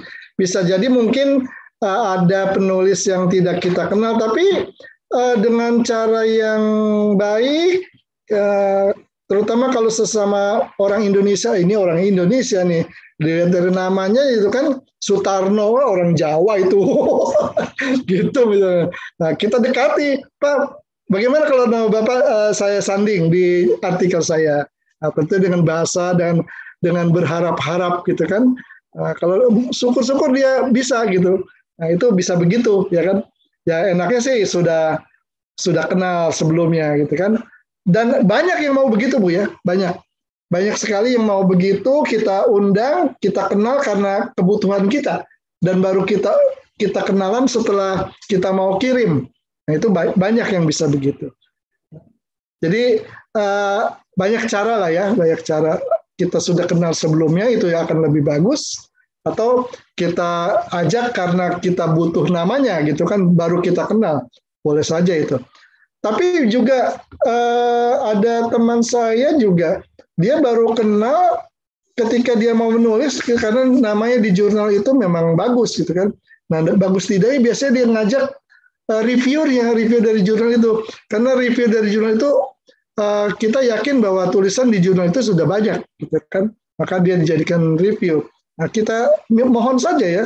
Kita mohon bagaimana uh, kita ajak untuk berkolaborasi nama dia kita tempel di situ. Itu. Gitu Bu. Ya, baik. Uh, jadi lebih kepada memperluas jaringan mungkin ya Pak? Iya, iya, sebaiknya. Uh, memperluas jaringan itu sangat bagus sekali. ya. ya. Baik, uh, mungkin itu adalah pertanyaan terakhir ya untuk Pak Agus. Uh, terkait materinya. Terima kasih banyak uh, kepada Pak Agus atas materinya, sangat bermanfaat dan berguna sekali uh, bagi kita eh, teman-teman uh, dosen dan peneliti ya yang akan sangat berguna untuk kenaikan jenjang jabatan akademik kita gitu. Uh, oh iya Pak Agus satu lagi mungkin ini ada beberapa teman yang di chatroom yang uh, minta kontaknya Pak Agus, apakah diizinkan dan oh. ini mungkin ingin ingin menghubungi Pak Agus secara langsung ya. gitu. Sangat sangat. Ada kan di itu ya Bu di ada di apa di PowerPoint saya nah, uh, ada alamat uh, belum ada alamat email pribadinya sih Pak. Uh, nomor nomor handphone saya belum ada sih tuh. Oh belum ada. Belum ada. Ya. Nanti ditambahkan saja.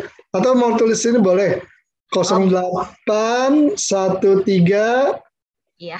8000 7874. Sekali lagi 08 13 8000 7874. Baik, uh, ini Kalau emailnya ada situ. Dibagikan nanti ke peserta Ibu ya. Poin-poin ya.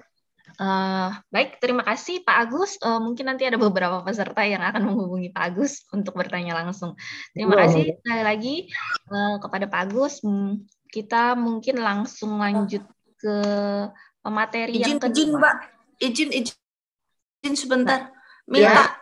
sekali lagi nomor HP Pak Agus. Dibacain ulang, Mbak. Uh, sudah ada di chat room, saya bacakan ulang ya. 0813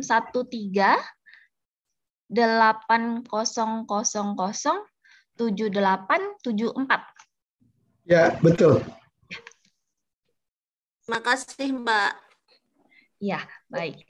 Uh, terima kasih Pak Agus. Kita mungkin lanjut ke uh, pada pemateri yang kedua. Pemateri yang kedua dengan tema masalah penarikan artikel jurnal ilmiah yang telah disubmit. Jadi mungkin ada beberapa teman-teman dosen atau peneliti yang sudah terlanjur mensubmit jurnal di jur, jurnal tertentu, tapi kemudian mungkin berubah pikiran atau ada berbagai alasan yang ingin dicabut gitu. Uh, materi ini akan disampaikan oleh Bapak Azhar Firdaus.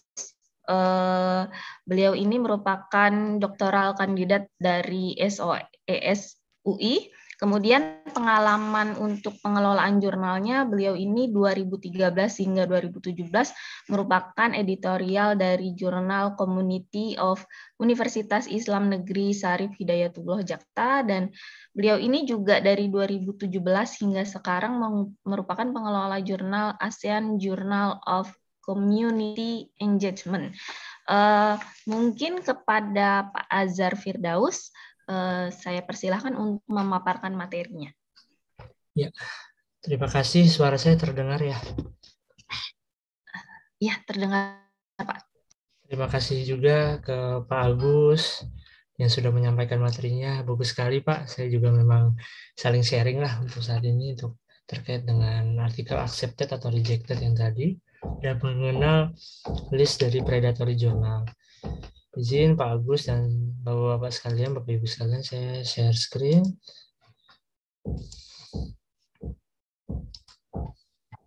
Sudah terlihat ya. Oke, baik. Assalamualaikum warahmatullahi wabarakatuh. Perkenalkan, saya Azhar Firdaus. Saat ini saya sebagai anggota dari Relawan Relawan Jurnal di DKI Jakarta. Dan juga saat ini saya mengelola dua jurnal. Yang pertama ini ASEAN Journal of Community Engagement. Ini gabungan antara jurnal University Kebangsaan Malaysia, ASEAN University Network, sama Universitas Indonesia. Dan untuk satu lagi, Journal of Environmental Science and Sustainable Development. Di sini jurnal yang dimiliki oleh Sekolah Ilmu Lingkungan Universitas Indonesia. Untuk materi hari ini, insya Allah saya akan menjelaskan terkait dengan artikel withdrawal yang demi yang bisa diposisikan sebagai penulis, baik itu sebagai publisher seperti itu. Di sini harus mengetahui dulu artikel withdrawal itu seperti apa. Sebenarnya artikel withdrawal itu author sendiri mm, request kepada jurnal publisher bahwa untuk men melakukan pemberhentian proses di dalam publikasi jurnal terhadap artikel yang telah disubmit seperti itu. Jadi ada berbagai macam alasan untuk kenapa sih author harus mengwithdraw artikelnya di jurnal yang bersangkutan. Karena mungkin ada beberapa alasan nanti kita akan sampaikan juga, mohon maaf sebentar.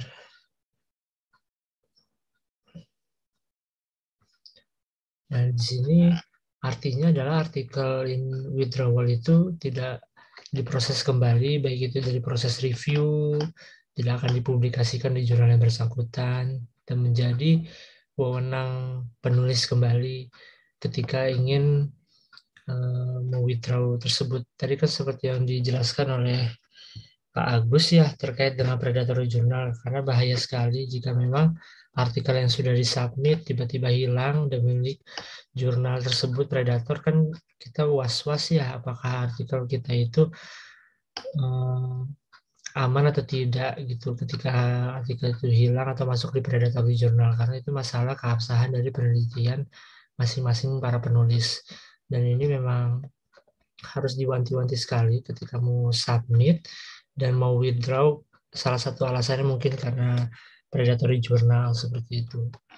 Dan juga mungkin yang alasan yang kedua withdraw itu untuk merevisi misalnya, misalnya merevisi artikelnya ketika disubmit masih ada yang kurang nih. Hmm, autor yang bersangkutan bilang saya mau revisi dulu ya, makanya saya tarik dulu artikelnya seperti itu. Nanti saya akan submit lagi ke jurnal ini juga seperti itu atau mau misalnya uh, di withdraw karena kayaknya nggak cocok dari jurnal ini makanya di withdraw submit di jurnal yang lain seperti itu. Nah di sini artikel bisa ditarik eh, sebelum publikasi di, di antara itu misalnya belum dimulai proses reviewnya. Jadi author tuh bisa untuk menarik artikelnya ketika belum dilakukan proses review dan juga bisa juga dilakukan ketika under review atau dilakukan juga ketika uh, hasil review itu sudah keluar seperti itu. Dan juga ada juga bahkan yang sudah accept tapi author malah ingin menarik artikel tersebut. Nanti memang kita akan bahas semuanya di sini. Sebenarnya ini withdrawal ini sebenarnya tidak hmm, tidak biasa ya di publis akademik karena kan memang tidak rekomendasi karena kan memang ini sifatnya etika publikasi ya. Nanti kita akan bahas lebih lanjut seperti itu di sini ada good reason sama bad reason ketika akan menarik artikelnya. Kalau good reason misalnya ini dari publishernya semacam delay yang terlalu lama. Kan ada semacam author tuh eh, bilang kok ini saya sudah submit misalnya dua bulan tiga bulan kok nggak ada prosesnya seperti itu dan ini good reason untuk menarik artikel bapak ibu di jurnal publisher dan dari publisher sendiri juga harus menjelaskan time managementnya dari proses reviewnya sehingga tuh kalau memang jurnal-jurnal baru sepertinya delay itu sebisa mungkin tidak ada ya. Karena kalau jurnal baru lebih banyak membutuhkan artikel untuk disubmit ke jurnalnya. Seperti waktu saya dulu yang baru pertama mengelola ASEAN Jurnal tahun 2017 itu memang artikel itu sangat sedikit. Jadi memang kita harus benar-benar butuh artikel untuk disubmit ke jurnal kita Kemudian adanya incorrect data dan analisis. Incorrect data dan analisis ini dari author sendiri apakah ada kesalahan data di penyajian artikelnya, analisisnya kurang tepat atau salah. Dan ini memang alasannya seperti itu. Tapi kalau memang dari publisher jurnal eh, sangat butuh artikelnya itu, biasanya publisher jurnal itu mengatakan tidak perlu di withdraw, bisa juga direvisi kita menunggu revisi Bapak Ibu artikelnya untuk disubmit seperti itu. Kemudian di sini yang ketiga nih submitted more than one journal. Ini sebenarnya masalah etika juga ya. Judul yang sama tapi submit ke dua jurnal itu kan masalah etika sehingga memang lebih baik eh, penulis tersebut mensubmit dulu satu jurnal yang dituju kemudian ketika menunggu keputusan misalnya di reject atau bagaimana baru itu bisa ditarik disubmitkan ke jurnal yang lain. Dan yang keempat ini ethical misconduct after submission. Nanti memang ada beberapa etik etika yang harus diperhatikan ketika submission misalnya ada beberapa inform consent ya kan kalau dari jurnal itu ada inform consent misalnya tentang penyakit atau apa memunculkan wajah pasien atau bagaimana sebenarnya kan itu rahasia tetapi author itu memunculkan artikel di dalam, di dalam artikel itu. Dan ada, pula juga etikal terkait dengan hukum atau bagaimana yang sangat sensitif di dalam artikel tersebut. Itu memang berhak author untuk menarik artikelnya seperti itu. Kemudian di sini yang buruk sangat buruk untuk alasannya untuk withdraw yang pertama tadi saya bilang author itu dengan sengaja mensubmit satu artikelnya ke the di lebih dari satu jurnal.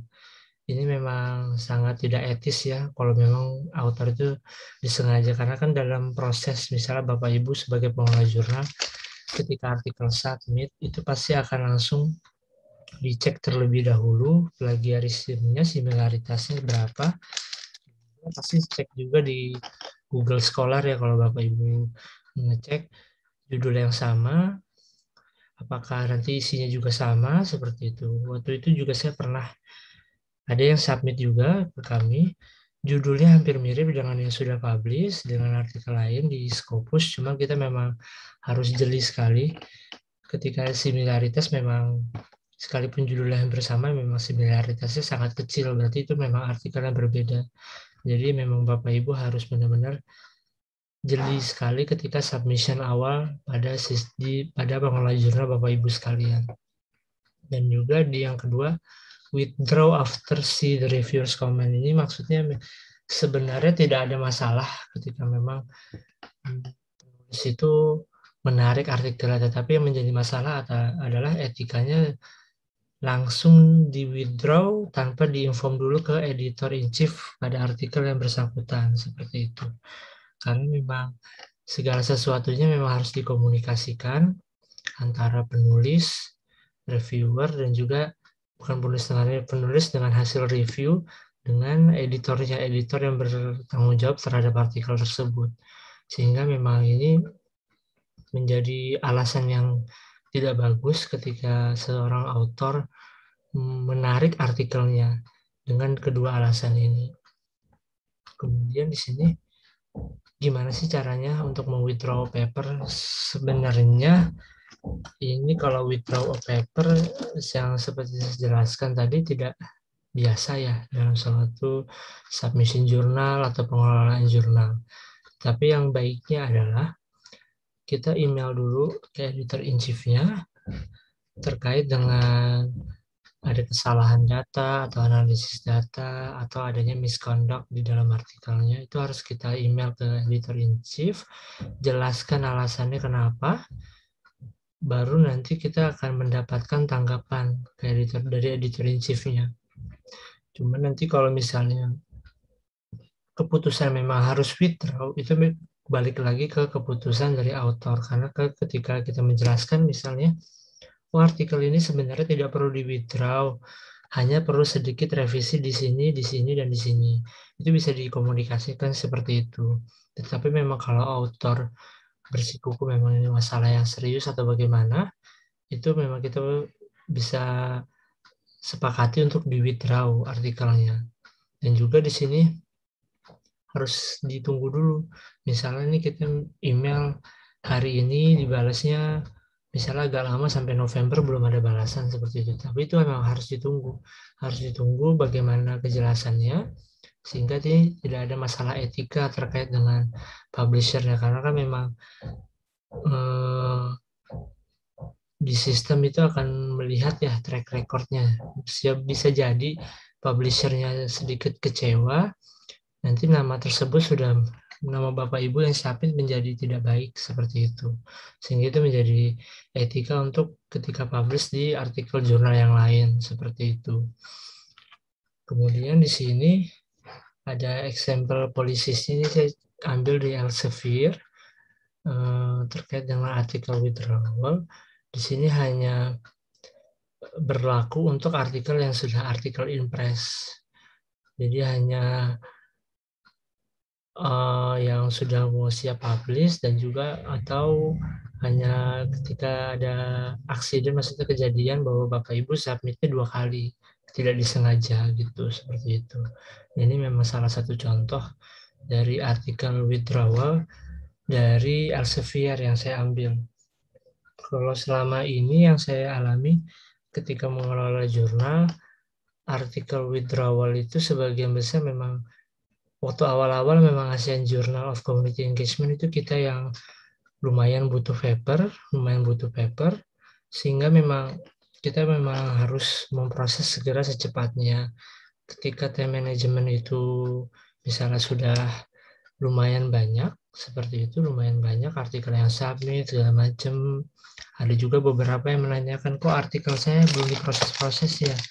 Nah itu kembali lagi ke pengelola jurnal. Kita harus bisa membuat misalnya adanya delay delaynya itu kita informasikan ketika submit dan sebisa mungkin ketika author itu submit ke dalam artikel di jurnal Bapak Ibu sebisa mungkin ada otomat automated sistemnya yang diatur bahwa ini akan diproses sesegera mungkin ada penentuan editor in charge misalnya reviewernya waktunya berapa lama seperti itu. Dan juga kirim tetap kirim terus misalnya sebulan dua kali ke author artikel statusnya seperti apa supaya menjaga author itu tetap yakin bahwa proses itu masih berjalan di dalamnya sehingga tidak ada potensi bahwa para penulis itu mau withdraw artikelnya seperti itu.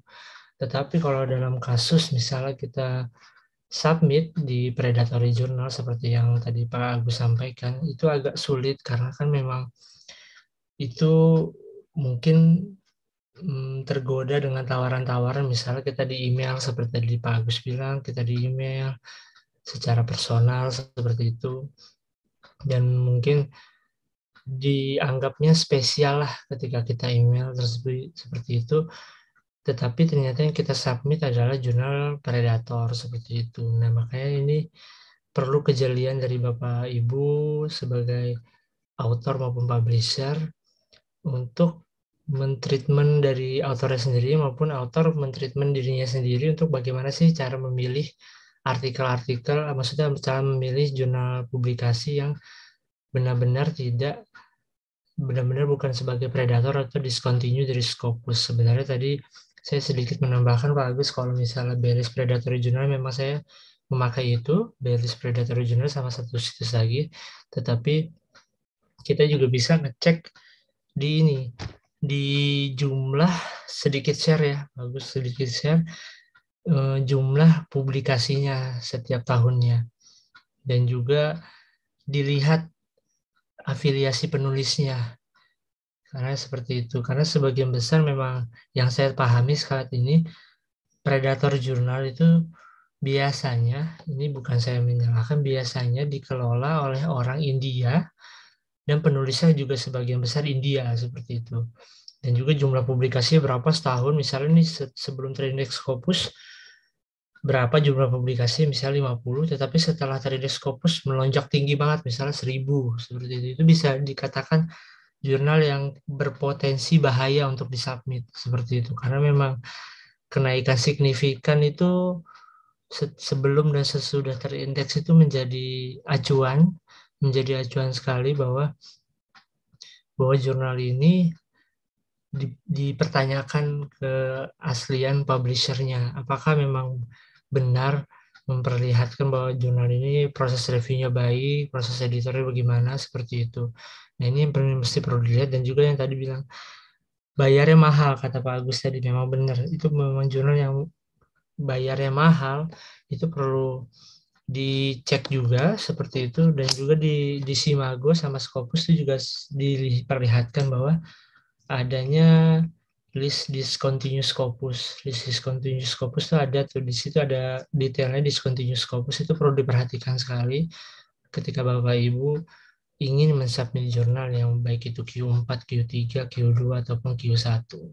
Kira-kira seperti itu. Dan ini yang menjadi acuan juga baik bagi para publisher maupun para author terkait dengan withdrawalnya withdrawal author itu agak mungkin agak sulit ya tidak semena-mena langsung withdrawal apalagi bagi para dosen ataupun bagi para mahasiswa yang ingin submit Se seperti pun saya saya juga memang lagi mempersiapkan submit jurnal di Q1 tapi itu memang agak sulit untuk memilihnya sehingga memang perlu ekstra hati-hati ekstra hati-hati ketika ingin mensubmit dan juga dari jurnalnya sendiri pengelolanya juga harus hati-hati juga bagaimana supaya kita mengkeep author yang sudah submit supaya tetap terus di prosesnya di jurnal publikasinya seperti itu. demikian yang mungkin yang bisa sampaikan. Mungkin tidak sebanyak Pak Agus ya. Pak Agus sudah lumayan banyak menjelaskan insight banget juga buat saya. Terima kasih atas waktunya.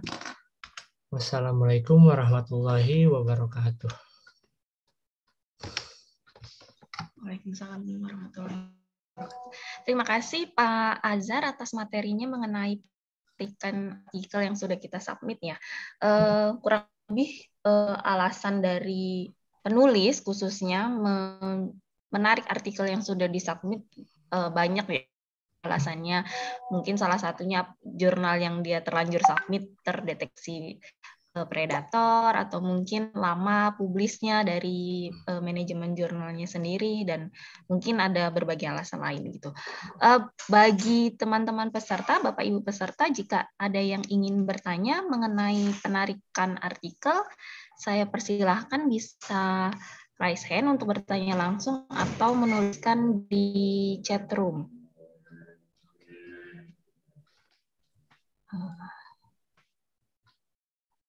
Sepertinya mungkin uh, Bapak Ibu peserta tidak ada uh, dilematik penarikan artikel ini, Pak.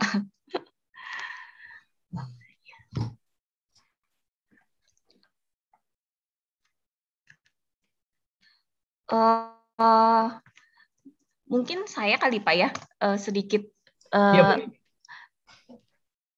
bagaimana kalau misalnya uh, artikel itu sudah terlanjur disubmit tapi ternyata dari autornya sendiri ingin menarik gitu Pak. Apakah nanti akan ada eh, resiko bagi penulisnya sendiri atau bagaimana itu Pak? Hmm. Sebenarnya kalau uh, risiko itu sebenarnya tergantung dari ini ya, dari autornya sendiri karena ketika memang autor itu mencoba untuk menarik artikelnya tanpa ada informasi sebelumnya kenapa menarik atau bagaimana itu jadi masalah serius sendiri sih buat autor buat autor sendiri karena kan memang kalau di sistem jurnal kami ya kami kan kebetulan bukan menggunakan OJS ya menggunakan hmm. press dari Amerika Digital Commons. Kalau dari sistem kami itu akan ngetrack tuh ngetrack withdraw papernya siapa tanpa ada notifikasi sebelumnya, sehingga itu akan menjadi catatan dari pengelola jurnal bahwa ini uh, author ini etikanya kurang baik seperti itu. Tapi kalau dari jurnal sendiri, pengelola jurnal saya ketika withdraw itu, kita pasti akan langsung respon ke beliau. Mengapa withdraw, ada apa, kenapa. Nah biasanya tuh yang kemarin ada dua tuh withdraw beliau memang bukannya mau withdraw tapi beliau salah klik seperti itu. Itu kan bisa terjadi ya sistemnya seperti itu dia salah klik.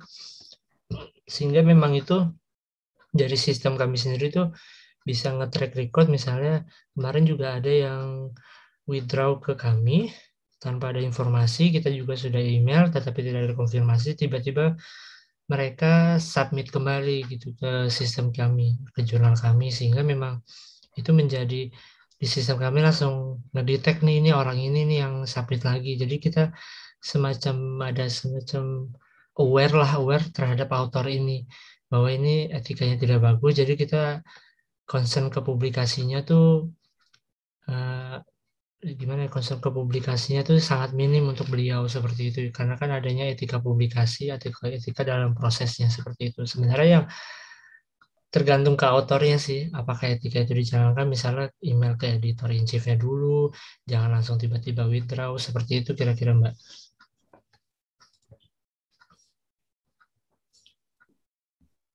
Terima kasih Azhar. Oh, kurang lebih lebih kepada etika autor ya? Iya. Dan uh, kebijakan dari jurnal masing-masing jurnal. Uh, ini ada yang ingin bertanya langsung dari uh, Pak Asmi Silahkan Pak. Uh, baik, terima kasih Mbak In. Assalamualaikum warahmatullahi wabarakatuh. Waalaikumsalam. Azhar Faus, uh, tadi pemaparannya uh, sebagai pencerahan buat saya dan kita semua. Gini, uh, sebenarnya pertanyaan pertanyaan saya di antara sudah ditanyakan oleh Mbak In tadi itu tentang apa sanksi ya, kepada autor yang ingin withdraw uh, pokoknya. Nah, kemudian tadi di dalam pembahasan itu ada bad reason, ya, bad reasons uh, for withdrawal uh, article itu ya Pak, Pak Azhar ya. Itu ada dua poin di situ dikatakan. Di antaranya itu uh, yang kedua itu adalah dia uh, author itu uh, dia withdraw setelah melihat komen dari review. Keyword ya Pak uh, Pak Azhar ya kalau tidak salah ya poin dua itu ya Azhar ya. Bad reasons itu. Nah, kemudian uh, itu masuk bad reasons, artinya me, apa artinya melihat komen dari review. Satu yang lagi saya lupa itu. Tapi walaupun ini bad reasons untuk uh, withdrawal uh, journal, tetapi itu masih bisa tetap dilakukan ya Pak Azhar ya tanpa ada penalti atau sanksi dari uh, dari apa uh, dari pihak jurnalnya gitu Pak Azhar. Iya, makasih Pak Ismi ya. Ini Pak. Ya, Pak Asmi ya maaf. Jadi sebenarnya kalau di bahasa etika sebenarnya kalau misalnya ketika ketika kita melihat saya pernah Pak melihat hasil review ketika submit reviewnya lebih panjang daripada isi artikel yang seperti itu. Tapi kan memang kalau udah kayak gitu kan ada semacam stressing banget ya dari reviewer untuk mereview ini, mereview ini, mereview ini seperti itu. Sehingga memang mungkin melihat dari kacamata review, dari reviewer sama editor ya Pak ya, ketika memang reviewer ya sudah terlalu banyak dibandingkan jumlah halamannya, tetapi editor sama reviewer tuh masih memberikan kita kesempatan untuk merevisi seperti itu. Masih kita memberikan kesempatan revisi tidak untuk mereject. Tetapi memang kalau ketika author itu mau withdraw setelah melihat reviewer komen seperti itu, itu memang uh, tidak ada masalah pak. Itu bukan termasuk bisa masuk ke bad reasons uh, bisa juga termasuk ke good reasons seperti itu. Karena kan kalau dari misalnya dari reviewer komennya oh ini etikanya nggak bisa nih harusnya mengacu ke etika yang ini. Ini harusnya ada inform consentnya ini masalah etika hukum nggak pas untuk masalah ini seperti itu. Tetapi kalau misalnya itu juga bisa jadi good reason bagi author. Misalnya author merasa oh iya benar juga ini masalah etika dari bidang ilmu yang saya geluti seperti itu sehingga itu memang sebenarnya uh, good reason juga untuk me menarik artikelnya untuk bisa nanti diresubmit lagi untuk memperbaiki seperti itu. Tetapi kalau di sini bad reason for ini ini masalah yang saya berikan sih Pak seperti etikanya misalnya withdraw after see the reviewers comment udah kesel udah marah-marah langsung withdraw langsung tetapi tidak ada konfirmasi lagi ke editor yang bersangkutan terhadap artikel tersebut sehingga ini memasalah komunikasinya aja Pak komunikasi antara autornya dengan editor yang bersangkutan terhadap artikel tersebut seperti itu. Baik, terima kasih Pak Azhar. Pak ya, Baik. Pak Asmi. Baik, uh, ini ada beberapa pertanyaan nih Pak dari uh, YouTube dan di chat. Uh, yang pertama dari Diana, uh, jika misalnya sudah publish di artikel artikel di jurnal Scopus dan pada saat setelah publish jurnal Scopusnya di discontinue, apakah kemudian jurnal yang sudah publish di Scopus pada saat dia Skopus itu masih diakui Skopus gitu Pak untuk kenaikan jabatan fungsional atau bagaimana nanti kemudian menyikapinya karena kan kemudian discontinue. Iya nih ini kalau jabatan fungsional saya juga terlalu paham cuma kalau yang lain mungkin bisa nih ya.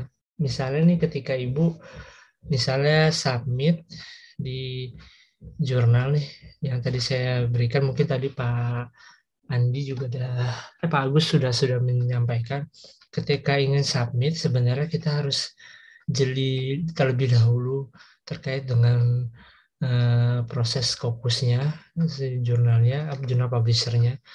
Bisa lihat di BLS juga, bisa lihat di list discontinue from Scopus juga. Tapi kalau misalnya seperti itu, kita ada sekalipun itu kan update-nya agak terlalu belum terlalu signifikan ya sekalipun update-nya mungkin setiap bulan ya kan saya juga mendapatkan listnya itu list discontinue from Scopus tetapi untuk mengantisipasi ini kita bisa lihat juga di jumlah artikel yang terpublikasi berapa setiap tahunnya. Kita lihat historinya. Di Simago tuh biasanya ada, di Scopus pun juga ada. Dia ada track recordnya per tahun tuh publikasinya berapa banyak. Nah nanti kalau misalnya Bapak Ibu sudah terlanjur misalnya Scopus itu sudah terpublikasi misalnya tahun ini, tahun depan tiba-tiba discontinue, itu masih bisa mungkin ketika publisher untuk terindeks kembali di Scopus ke diskon dari discontinue menjadi terindeks lagi di Scopus itu masih bisa. Tetapi kalau misalnya seperti itu, eh, misalnya jurnal Bapak Ibu yang dari discontinue tiba-tiba balik lagi ke Scopus, itu yang saya pahami sebenarnya itu bisa dikategorikan Scopus asalkan asalkan itu sudah tidak didiscontinue dengan Scopus. Itu bisa dikategorikan Scopus seperti itu. Sudah terindeks Scopus. Jadi memang mungkin itu prosesnya akan lama ya Ibu Diana. Mungkin itu kan karena Scopus itu agak strict banget untuk yang indexing sekarang ini. Uh, saya juga kemarin submitnya ASEAN Journal yang jurnal pengelola saya itu diminta untuk uh, dievaluasi dulu sampai Februari tahun depan. Jadi Maret ini saya jurnal saya juga akan submit karena ada beberapa hal kecil yang perlu diperbaiki, yang perlu diperjelas seperti itu. Karena memang kalau untuk kenaikan jabatan fungsional saya kurang paham, tetapi kalau misalnya artikel Bapak Ibu dulunya di discontinue dari Scopus, kemudian balik lagi ke Scopus itu bisa dicatat artikelnya sebagai publikasi ilmiah seperti itu kira-kira Budiana.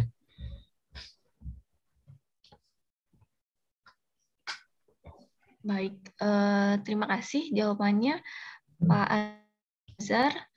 Um, kita ada pertanyaan lagi ini dari uh, YouTube uh, dari Ibu Lis dan Nurjaleka. Izin bertanya, jika withdraw dari author ke jurnal, apakah ada kerugian untuk jurnalnya, misalnya di catatan OJS atau ada yang pernah withdraw gitu?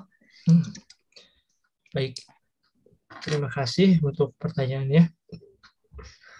Kerugian dari jurnalnya udah pasti ada. Um, teruntuk misalnya masalah diversitas author ya. Misalnya universitas saya kan dari Indonesia, saya perlu nih diversitas author di luar UI misalnya dari Malang atau misalnya dari Jogja atau bahkan dari luar negeri seperti itu. Karena memang itu yang menjadi nilai lebih ketika akreditasi dan juga nilai kurangnya seperti itu yang untuk dari jurnal publisher. Tetapi ketika memang ini mengingat kondisinya ya, mengingat kondisinya, ketika memang jurnal itu sudah ber apa ber berlangsung lama lah dari misalnya dari tahun 2000 atau 2005 2010 justru itu menjadi semacam nilai plusnya juga kenapa orto ini withdraw jadi editor itu menyatakan bahwa ini ethical misconductnya nggak bagus nih artikel ini. Kita sudah sampaikan ke para author suruh merevisinya. Seperti itu ada masalah etis yang serius di jurnal ini. Kita suruh merevisinya. Mereka ternyata tiba-tiba juga mengakui bahwa ini ada masalah serius dan withdraw yang itu menjadi keuntungan sendiri dari jurnalnya. Karena kan kalau saya tahunya adanya rejection rate ya rejection rate dari akreditasi jurnal ataupun eh, akreditasi jurnal internasional. Itu yang menjadi dilihat oleh penilai. Seperti itu kira-kira. Terima kasih.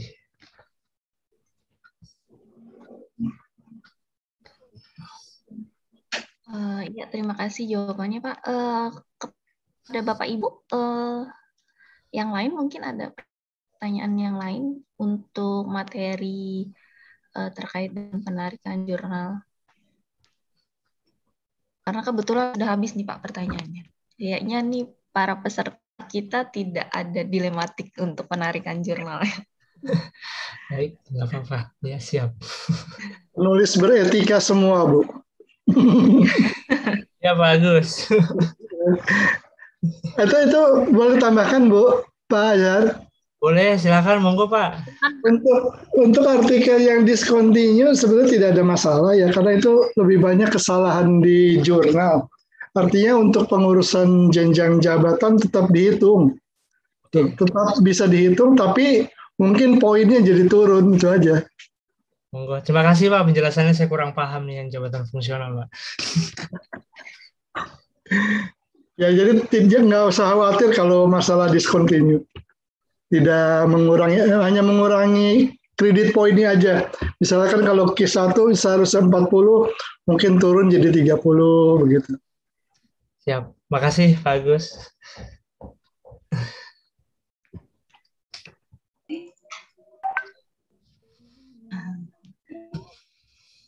Oh, ini Pak Nur Pak uh, Raisa ingin bertanya langsung. Silakan Pak Nur. Ya, terima kasih. Menurut saya ini. Pak saya, Azhar. Suhu saya nih, izin Pak Dong. Jangan begitu ah. Enggak, ini cuma ini cuma sharing aja Pak Azhar. Ya siap. Uh, memang mungkin perlu kita tegaskan. Mudah-mudahan teman-teman di sini pada pada sudah paham lah ya. Seperti sih pada sudah paham ya. Karena yang rata-rata di penulis kita itu dalam konteks kesabaran Pak Azhar. Ya. Saya mungkin jujur saya cerita pengalaman pribadi saya. Mungkin ini bisa jadi pengalaman buat teman-teman teman-teman gitu ya. Karena uh, kalau kita ngirim artikel ke jurnal internasional bereputasi itu seperti saya aja contohnya, saya waiting list saya satu satu tahun Pak Azhar. Saya submit setelah setiap saya, saya tanya gimana progres tentang artikel saya, dia nggak jawab. Jadi saya harus bersabar bersabar. Akhirnya apa? Setelah satu tahun menunggu, mereka baru berikan notifikasi artikel Anda bisa diterima dengan catatan bla bla bla bla bla bla gitu. Nah, rata-rata teman-teman kita penulis kita ini yang kurang bersabar, Pak. Kebetulan saya juga kebetulan pengelola jurnal baru dua hari tiga hari dia submit. Setelah itu apa udah ditanyain gimana progres saya gitu kan. Nah, biasanya yang seperti ini potensi untuk terjadi withdrawal. Nah, akhirnya seperti yang Pak Azhar bilang tadi, withdrawal yang muncul adalah withdrawal yang bad reason jadinya akhirnya kan.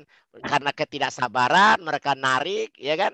Nah yeah. kalau dari sisi si jurnalnya sendiri apa kerugiannya? Ya kerugiannya kalau bagi jurnal-jurnal baru ya satu dia kekurangan artikel itu pasti. Tapi bagi jurnal-jurnal yang sudah uh, established buat mereka sih nggak ada masalah sebenarnya. Ya cuma paling tidak dalam hal aspek yang Pak Azhar bilang tadi kan dari diversi diversitinya saja itu aja. Ini mungkin yang perlu kita himbau atau kita perlu literasi adalah penulis kita harus bersabar memang. Itu aja Pak Azhar. Terima kasih. Wassalamualaikum warahmatullahi wabarakatuh. Terima kasih Pak Nur Yasman. Ya. Memang catatan sendiri saya juga bareng editor lain.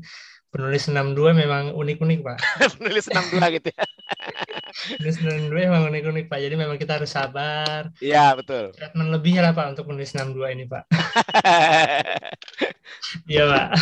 Makasih betul, Pak Nur Yasman. Iya sama-sama. Baik, terima kasih Pak Nur Yasman. Ya. Uh,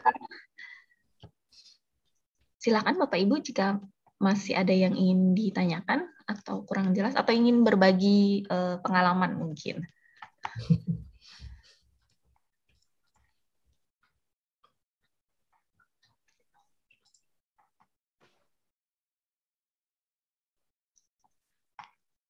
Baik, sepertinya nih sudah sangat jelas nih dengan materi dari kedua pemateri kita ya. Uh, kita tunggu mungkin.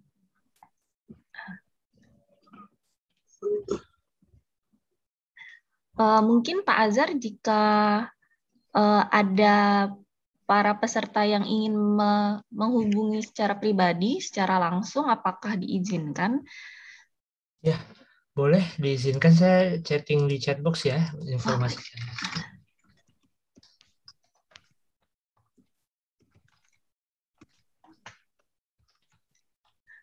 Uh, baik, mungkin jika memang sudah tidak ada lagi pertanyaan atau yang ingin didiskusikan dari Bapak Ibu peserta, uh, mungkin kita cukupkan untuk acara webinar kita hari ini, acara webinar kita yang ke-15.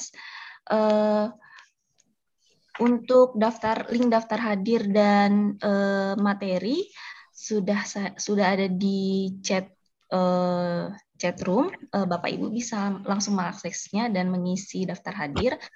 Uh, sekali lagi karena sudah tidak ada lagi pertanyaan karena sudah sangat jelas nih uh, materi yang diberikan oleh Pak Azhar dan Pak Agus uh, beliau berdua juga sudah memberikan uh, informasi terkait kontak pribadinya. Jadi untuk Bapak Ibu sekalian yang ingin bertanya langsung secara pribadi bisa langsung menghubungi beliau berdua ini.